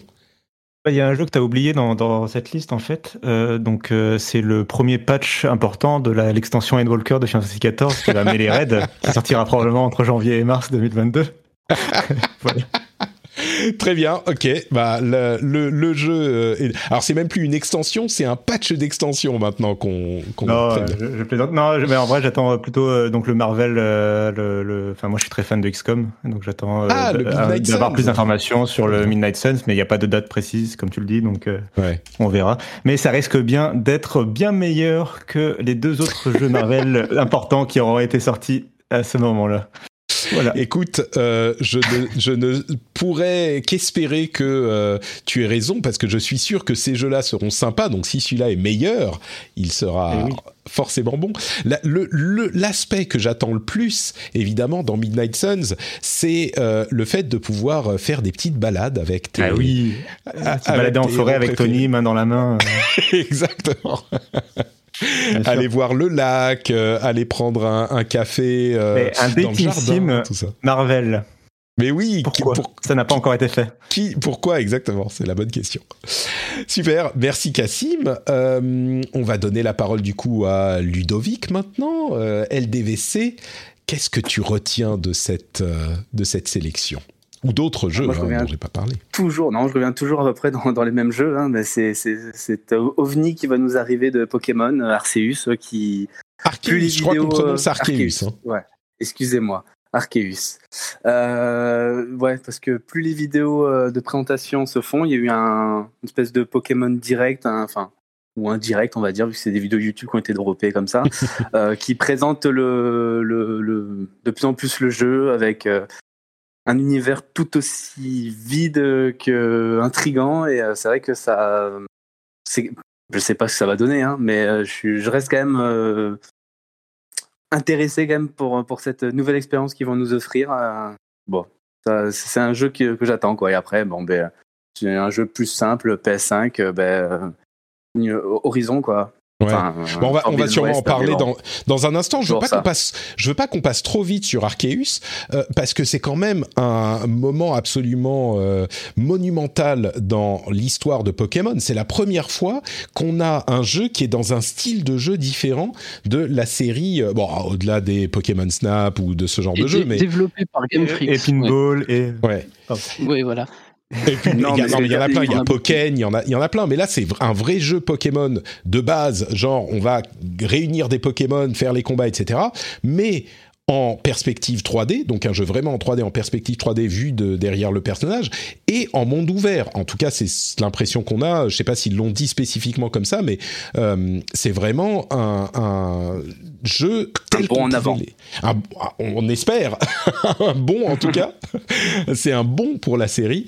Euh, ouais, c'est vraiment vraiment important. Donc je veux pas qu'on minimise le truc. Pokémon Arceus, Pokémon Legends Arceus, ça pourrait être un moment hyper important pour euh, pour, la franchise euh, Pokémon. Euh, je mentionnerai aussi le fait que comme pour c'est pour Bayonetta, je crois que je le disais tout à l'heure, mine de rien, je trouve que il souffre un peu maintenant de la, puissance de la Switch, même si les graphismes sont beaucoup plus plaisants que ce qu'on avait vu au tout début de la présentation c'était vraiment moche, le style en fait Switch slash Zelda Breath of the Wild qui était vraiment charmant quand le premier jeu est sorti, donc comme Zelda, quand Zelda est sorti, qui tirait parti de la puissance limitée de la Switch dans un style graphique qui était euh, original et convaincant. Là, clairement, on est dans la même inspiration et je trouve que ça, ça fonctionne moins. Je sais pas comment dire, ça, ça fait plus la blague ou ça fait la blague, mais c'est un petit peu plus vu, donc ça se voit plus que c'est pour cacher la puissance un petit peu limitée je trouve que là, en 2021-2022, peut-être, euh, on commencera à, la, puissance limitée de la Switch pour ce genre de jeu se fera plus sentir qu'avant. Mais ça n'empêche pas que le jeu risque d'avoir une un certain succès, on va dire. C'est l'une des franchises les plus, on va dire, populaires au monde encore euh, actuellement. Ils vendent de par palette sans, rien forcer. c'est sûr, euh, oui. Et en plus, ben, malgré tout, la hype entre les cartes et tout, tout, est autour de Pokémon en ce moment pour euh, continuer à aller de l'avant, même si les gens, euh, enfin, c'est un peu comme épée et bouclier, hein, tout le monde a dit oh, c'est nul, c'est nul, c'est nul. Enfin, les ventes étaient là, quoi. dire, euh, c'est toujours la même chose. Donc, moi, je pense que ça va être quand même quelque chose d'assez impressionnant déjà pour pour la si petite équipe que représente Game Freak, parce que c'est pas un studio finalement, c'est ils vendent des millions de jeux sans aucun problème, mais c'est une vraiment une entreprise de développeurs qui sont pas si nombreux que ça. C'est pour ça qu'ils sont toujours un peu restreints sur la technique. Et c'est vrai que c'est un pari un peu risqué, mais bon, ils, hmm. auront quand même des ventes quoi qu'il arrive. Ils perdront pas d'argent sur, ce, sur, ce, cet épisode, en tout cas, ça c'est sûr. Ça, je pense qu'il faudrait vraiment un gros accident industriel pour qu'ils ne le vendent pas bien. Ça, on est d'accord. Euh, je donne maintenant la parole à Jules Dragomodo. Euh, qu'est-ce que tu retiens, dis-moi, de, de cette sélection? bah, Dans la sélection, il y avait un jeu que, tu as oublié de mettre, c'est ils ressortent en mars GTA 5 sur PS5 avec D'accord. machin. Et on, on l'a pas vu, hein. Comme, bah, comme je, ne l'ai jamais fait, je me suis dit, bah, peut-être je le tenterai. D'accord, ok. J'ai fait l'histoire, donc. Tu, tu, fais on partie trouvé. des gens. On l'a trouvé. c'est ça. C'était on lui l'a trouvé la D'accord, ça marche. après, je, je, je, l'ai déjà acheté. Ah, ouais, ok, oui, tu nous rassures. d'accord. Par oui, contre, j'ai jamais réussi à dépasser plus de deux heures de jeu. Et du coup, je me suis dit, ce sera peut-être l'occasion si j'ai une PS5 d'ici là. Euh, voilà de le relancer, ouais, pourquoi pas, effectivement. Moi, j'avais fait, je sais plus, 15 heures, je crois, 10 heures, quelque chose comme ça. Euh, mais bon, c'est vrai qu'il sort aussi. Caso. Oui, pardon, Cassim? Non, non, bah c'est toi qui refera passer le jeu dans le top des ventes, euh, comme il sera probablement très probablement dans le top des ventes. Bah, non, mais c'est ça, le truc, c'est que tout le monde va le racheter. Enfin, tout le monde. Il y a plein de gens qui vont le racheter parce qu'ils jouent à GTA Online, et donc euh, ils vont jouer à GTA Online en plus beau, quoi. Bon. Et il n'y avait pas Lego Star Wars qui sortait aussi en début d'année? Ah, c'est possible. Skywalker euh, Saga, oui. Ça aussi, je l'attends énormément. D'accord. Skywalker Saga, c'est les 9 épisodes, c'est ça, euh, dans un jeu euh, Ouais, c'est ça. il me semble que c'était début 2022 qu'ils avaient dit, Tout janvier, février ou mars. Oui, oui, je me souviens plus de... la date, mais tu as raison, ça fait partie des jeux que j'ai pas mis dans la liste. super, merci beaucoup. Euh, qu'est-ce que tu retiens de cette sélection? Euh, alors moi, à titre personnel, pas grand-chose. Hein. Moi, je suis pas forcément un gros consommateur de jeux vidéo, donc je me concentre que sur quelques titres. Et forcément, comme je l'ai dit tout à l'heure, il y aura Forza Horizon qui va m'occuper des mois et des mois. Donc euh, tout ce qui sera après Forza Horizon, de toute façon, euh, ne m'intéresse plus, ou m'intéressera en 2023, 2024, etc. Ah, tu es un patient gamer, c'est très bien. C'est ça. Et puis si, je pense que, alors j'avais joué à, à, Horizon Zero Dawn il y, a, quelques années et j'avais euh, j'avais plutôt bien aimé le début, mais je, m'en étais vite lassé. Je pense que ce qui va être intéressant, c'est de voir euh, les qualités graphiques du jeu et puis de voir les évolutions qu'ils ont fait. Je suis pas forcément certain d'y jouer, mais je serais assez curieux de, bah, de, de, voir les autres y jouer euh, via sur, Twitch ou, ou via d'autres personnes qui y jouent. Ouais, bah bon voilà, on, en parle quand même évidemment. C'est l'un des, inévitables euh, Horizon Forbidden West. C'est bah là encore l'un des plus gros titres euh, et surtout notable parce que c'est le jeu Sony euh, first party qui comment dire qui sortira depuis c'était quoi le précédent? On va dire pour les gros morceaux, moi j'irai jusqu'à dire, je sais qu'il y a des gens qui vont me me, me, dire que je suis quand même euh, sévère avec certains des jeux qui sont euh, qui sont déjà sortis comme Ratchet Clank, mais pour moi c'est le plus gros jeu depuis euh, depuis Spider-Man, Miles Morales. Et clairement, euh, on est dans un titre qui est là pour euh, faire vendre de la PlayStation. Euh, c'est une locomotive pour la marque, et donc ça sera le genre de jeu qui, bah, dans les catégories de jeux exclusifs à une console, enfin à une console, c'est pas que la PlayStation 5, mais aussi la PlayStation 4, bah, qui sont comme les comme les Battlefield ou Call of Duty, vous, vous en parlez peut-être pas, mais c'est les jeux qui vont euh, se vendre par palette entière. Enfin, je dis vous, euh, Johan, tu nous disais que c'était l'un des jeux que tu attends aussi euh, avec impatience. Quoi. Tu, tu sauves l'honneur de tous ces, de tous ces indés, des fans d'indés, ces mécréants, c'est ça, qui veulent pas toucher aux, triple A commerciaux. Ah, comme tout le monde, j'attends Elden Ring aussi, mais c'est vrai que tout ce qui est tout ce qui est, on va dire, gros studio Sony, euh, quand ils sortent des, grosses cartouches, c'est vrai que généralement, on prend quand même euh, à chaque fois une petite claque euh, visuelle, à minima. Et c'est vrai qu'en plus, l'univers d'Horizon est quand même très, très intéressant. Donc, voir comment ils ont fait évoluer un petit peu l'héroïne à l'œil, etc. Apparemment, ils ont fait pas mal d'améliorations aussi à ce niveau-là. Donc, je pense que ça peut être, ça peut être très très bien. Après, le problème, c'est qu'il va falloir avoir le temps de jouer à tout ça. Moi, je pense que, euh, comment dire, euh, je dirais un petit truc, je vais me faire euh, peut-être pas exactement l'avocat du diable, mais je vais être un tout petit peu critique sur le jeu comme je l'ai été sur certains autres aussi. C'est un petit peu, on va dire, mon rôle parfois de, de, de, garder les pieds sur terre et de faire garder les pieds sur terre à cette industrie. Le truc qui me frustre un peu dans ce jeu, comme c'est le cas pour euh, beaucoup de jeux PlayStation et PlayStation 5, c'est que bah, il va sortir sur PlayStation 4 aussi. Alors c'est pas pour faire de l'élitisme, hein, c'est bien qu'il soit dispo sur PlayStation 4, mais mine de rien, euh, ça rend l'exploitation des spécificités de la PlayStation 5 beaucoup plus compliquée. Et bien sûr, on va avoir des graphismes améliorés, euh, des détails incroyables et tout ça. Ça, il n'y a pas de problème. De la même manière que bah, sur PC, quand on a un PC pas puissant on a le jeu de base et puis avec un PC puissant de jeu avec des graphismes de fou. Ok, très bien. Mais Sony nous a quand même fait tout un discours que je comprends et que moi je, je comprends et que je défends sur le fait que les différentes générations de consoles permettent des choses avec la nouvelle génération qui sont juste pas possibles avant et euh, sur la console de Sony, bah, on parlait notamment de du SSD qui charge hyper vite et qui pourrait être utilisé pas juste pour des temps de chargement plus rapides, euh, voire instantanés, mais aussi pour du design de jeu vraiment différent. Bah, là, s'il doit être sur PlayStation 4, on peut pas faire ce genre de choses. Et puis pareil, peut-être dans une moindre mesure pour la manette PlayStation 5 avec les gâchettes adaptatives et ce genre de choses. Bah, je suis sûr que quand on tirera l'arc de Aloy, ça fera une petite résistance, mais ça sera pas un truc intégral intégré au, design du jeu, comme ça aurait pu l'être si le jeu n'était que sur PlayStation 5.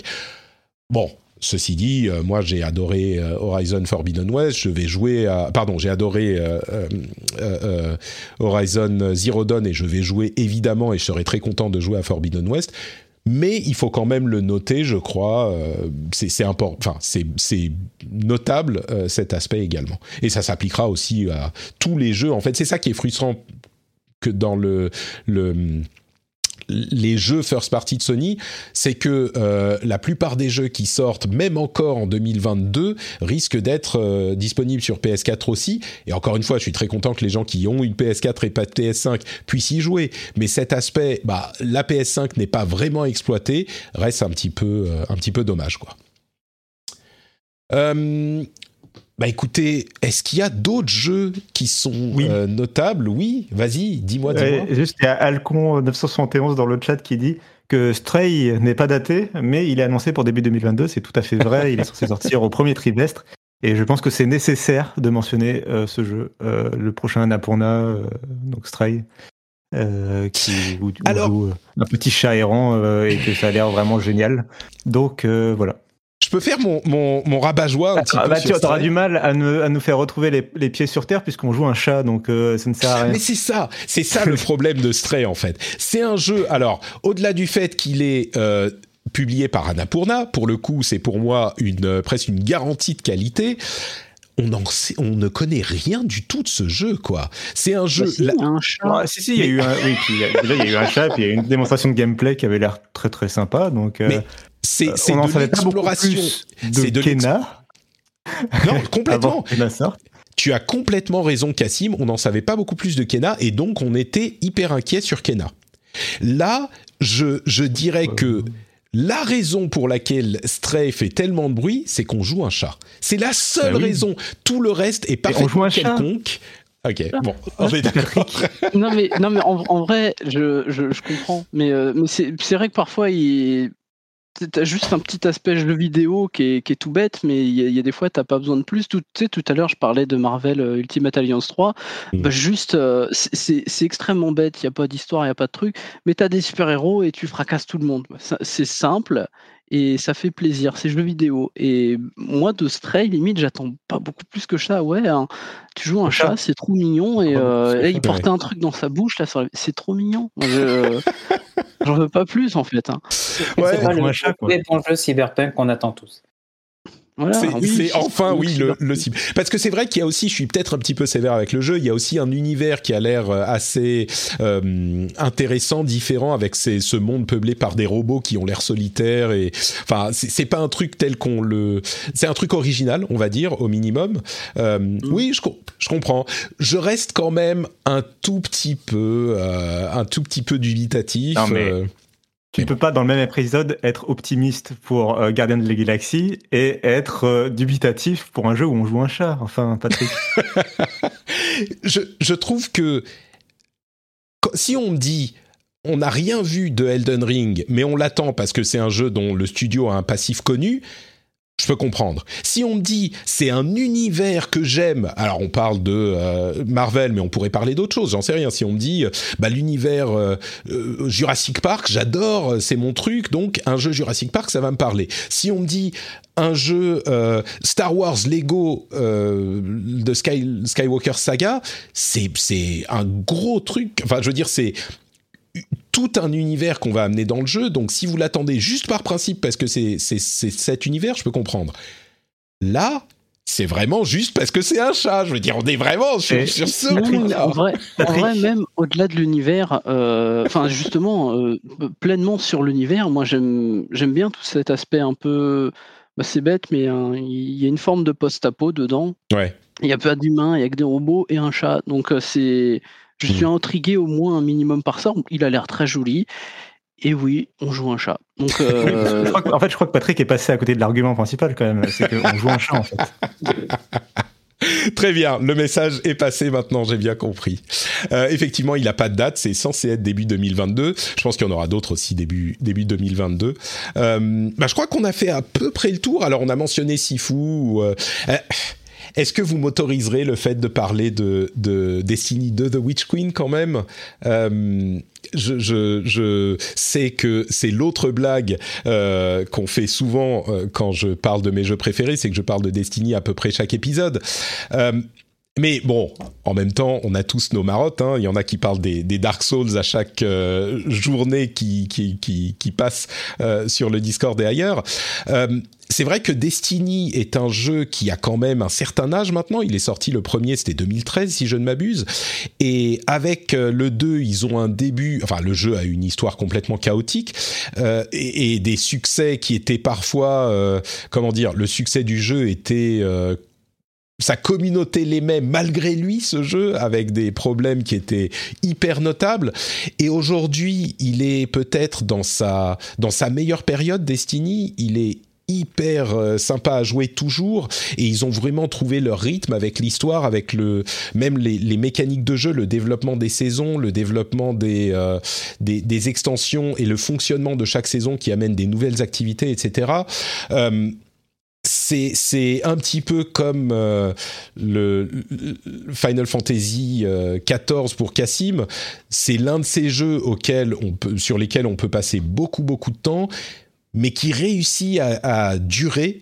Euh, et l'extension, donc la prochaine extension qui s'appelle The Witch Queen, s'inscrit dans une série de de, de l'histoire de Destiny qui a été pensée depuis le début. Alors, il y a beaucoup de gens qui en chantent les louanges. Moi, je dirais que c'est sympa, c'est pas non plus euh, complètement incroyable, mais le rythme en fait de Destiny est, vraiment bon et ils se sont trouvés, je trouve. Alors, il sera jamais le jeu le plus vendu de l'histoire, ça sera pas les ambitions peut-être qu'ils avaient au départ, mais ils se sont trouvés, ils ont une communauté active. Et la prochaine extension, bah ça sera peut-être pas le, le ça apportera pas des trucs complètement incroyables, mais ça reste un moment euh, notable dans la vie de ce jeu. Donc si vous êtes fan du truc, forcément ça va ça va vous parler quoi. Et, moi je tous les quelques mois je rejoue à Destiny avec beaucoup beaucoup de plaisir et j'aimerais avoir du temps pour y jouer plus vraiment. Euh, Alors si, si, je peux me permettre d'être un peu l'avocat du diable euh, sur ce sujet, je pense que le jeu peut être très intéressant et à mon avis ça va être une très bonne extension. Mais j'ai rien vu dans les trailers pour l'instant qui nous montre qu'on puisse jouer un chat dans Destiny 2. et donc euh, bon, ça sera un bon jeu probablement. Il faut avouer que c'est un point négatif quand même euh, à, à, mettre dans la colonne des moins sur sur voilà. ce jeu. C'est pas faux. Euh, je crois que c'est à peu près tout. Hein. Euh, alors après, on pourrait parler du reste de l'année ou des jeux qui n'ont pas encore de date, etc. Mais je crois qu'on arrive au bout et il y aura d'autres choses qui vont. Je crois que il y aura moins de surprises euh, que sur l'année 2021 parce que sur 2021 il y a eu tous les jeux indés comme je le dis parfois qui ont eu leur moment pour briller parce que les AAA étaient décalés là, ça va tabasser du triple A sur euh, euh, un peu la fin de l'année et l'année prochaine. Et donc, euh, je pense qu'il y aura moins de place pour les, pour les bonnes surprises. Donc, euh, bon, on verra ce que ça donne. Mais clairement, le, les six prochains mois vont être euh, intéressants pour les fans de jeux vidéo. Et... Et, et je, je, pense que même les six d'après, ils seront aussi, ils seront ouais. aussi très sympas. Il il y a, quand même beaucoup de trucs qu'on ne sait encore et, et la tendance c'est d'annoncer tard aujourd'hui. Donc Ouais, ouais, bah, il y a plein de trucs que j'ai pas notés. Hein. Si on prend, je me suis servi du calendrier de euh, Game Informer, qui a un calendrier pour 2021 mhm. et 2022 pour euh, prendre les, les, notes de cette émission. Euh, c'est gameinformer.com/slash 2022. C'est très facile à, à trouver. Euh, et il y a donc la liste par mois de tous les jeux. Et puis il y a une grosse, grosse liste de jeux qui n'ont pas encore de date et elle est euh, hyper hyper longue. Donc euh, bon, euh, on pourrait les mentionner, mais peut-être qu'on fera un épisode en, fin d'année ou début d'année pour parler des jeux de l'année prochaine. Et là, vous verrez qu'il y a encore des choses dont on n'a pas qu'on n'a pas évoqué dans cette longue liste. Bah merci à tous. C'était très sympa de vous avoir euh, participé. Finalement, les gens sont, sont sortis du bois avec, euh, avec cette deuxième partie. Merci beaucoup à tous d'avoir participé. Est-ce que, bah, je vais vous, il n'y a pas de raison, hein, je vais vous donner l'occasion, si vous avez un compte Twitter ou un truc euh, dont vous voulez parler pour, pour que les auditeurs puissent vous retrouver sur Internet et vous contredire, vous rappeler des choses que vous n'avez pas dit ou un compte PlayStation ou un compte Xbox ou un compte Nintendo Par exemple. Euh, que, que, si vous voulez jouer avec vous, avec vous à Forza ou je sais pas quoi. Par exemple, euh, Cassim, justement, puisque tu prends la parole, vous n'êtes pas obligé, hein, vous, pouvez, vous pouvez disparaître maintenant si vous ne voulez pas euh, donner signe de vie là-dessus. mais Cassim, toi, tu es une personnalité publique, donc je te laisse nous dire où on peut te retrouver. Je pense que c'est passé en dernier. Euh, euh, bah, on peut montrer euh, Note Cassim, noté, c'est à 2 SIM sur Twitter. Voilà. Note Cassim sur Twitter. Thomas, où es-tu quand tu n'es pas en train de, de nous donner ton avis sur Elden Ring? Bah, bah, principalement le Discord, et sinon sur Twitter un petit peu à Touto, T-O-O-T-O-W. Touto sur Twitter ou bah, le Discord. Hein, le lien est dans, euh, sur notepatrick.com ou dans les notes de l'émission tout simplement. Et sur le Discord, venez nous rejoindre. On s'amuse bien entre nous. C'est une bonne ambiance. Euh, Jules Dragomodo, est-ce que toi, tu as une présence sur Internet dont tu voudrais parler? Non, merci. Non, merci, très bien. euh, qu'en est-il pour toi? Moi, c'est assez simple, c'est Caso, c'est Z-A-U-L-T sur Twitter, Instagram. Euh, je suis pas forcément sur beaucoup de, réseaux sociaux et de toute façon, sur les réseaux sociaux, je suis pas forcément très bavard. Si vous voulez échanger avec moi, bah, c'est comme, euh, euh, comme tout le monde sur le Discord des podcasts sur le Discord de notre Patrick. Comme je le disais, le lien est dans les notes de l'émission. Euh, bah merci à tous, c'était super sympa au final d'avoir un petit épisode communautaire très long mais euh, très riche également. Euh, bah pour ma part, c'est Patrick sur Twitter, Facebook et Instagram aussi. Tous les liens sont sur notepatrick.com. Celui du Discord où on parle de tech et de jeux vidéo, où on a vraiment une bonne ambiance, un, une communauté hyper sympathique et accueillante et bienveillante, je trouve. Vous pouvez nous rejoindre pour parler de tout ça. Le lien est dans les notes de l'émission ou sur notepatrick.com, comme je le disais. Et puis, bien sûr, euh, le Patreon sur patreon.com slash rdvjeux. Si vous voulez soutenir l'émission, comme je le disais tout à l'heure, c'est le moyen de soutenir l'émission. C'est comme ça qu'elle est financée vraiment, euh, essentiellement. Il y a un petit peu pub dessus, mais c'est surtout le euh, soutien des auditeurs qui choisissent de donner un petit peu de sous. Donc, patreon.com slash rdvjeux. Si vous souhaitez faire partie de cette formidable, de ce formidable groupe de personnes qui permettent à l'émission d'exister. Bah écoutez, c'est tout pour cet épisode spécial, euh, fort sympathique. On va se quitter là. Merci à vous tous d'avoir participé. Euh, merci donc à, bah je vais pas mentionner tous les noms parce qu'on a eu beaucoup au final. Merci à vous tous d'avoir participé. Ça fait un épisode extrêmement riche où il y a eu euh, beaucoup de choses auxquelles j'aurais pas forcément pensé. Donc j'espère que les auditeurs auront apprécié. Et puis on se retrouve pour un épisode un petit peu plus classique dans une semaine pour parler bah, de l'actu comme d'habitude et il y en aura pas mal. Des bis à tous. Ciao ciao.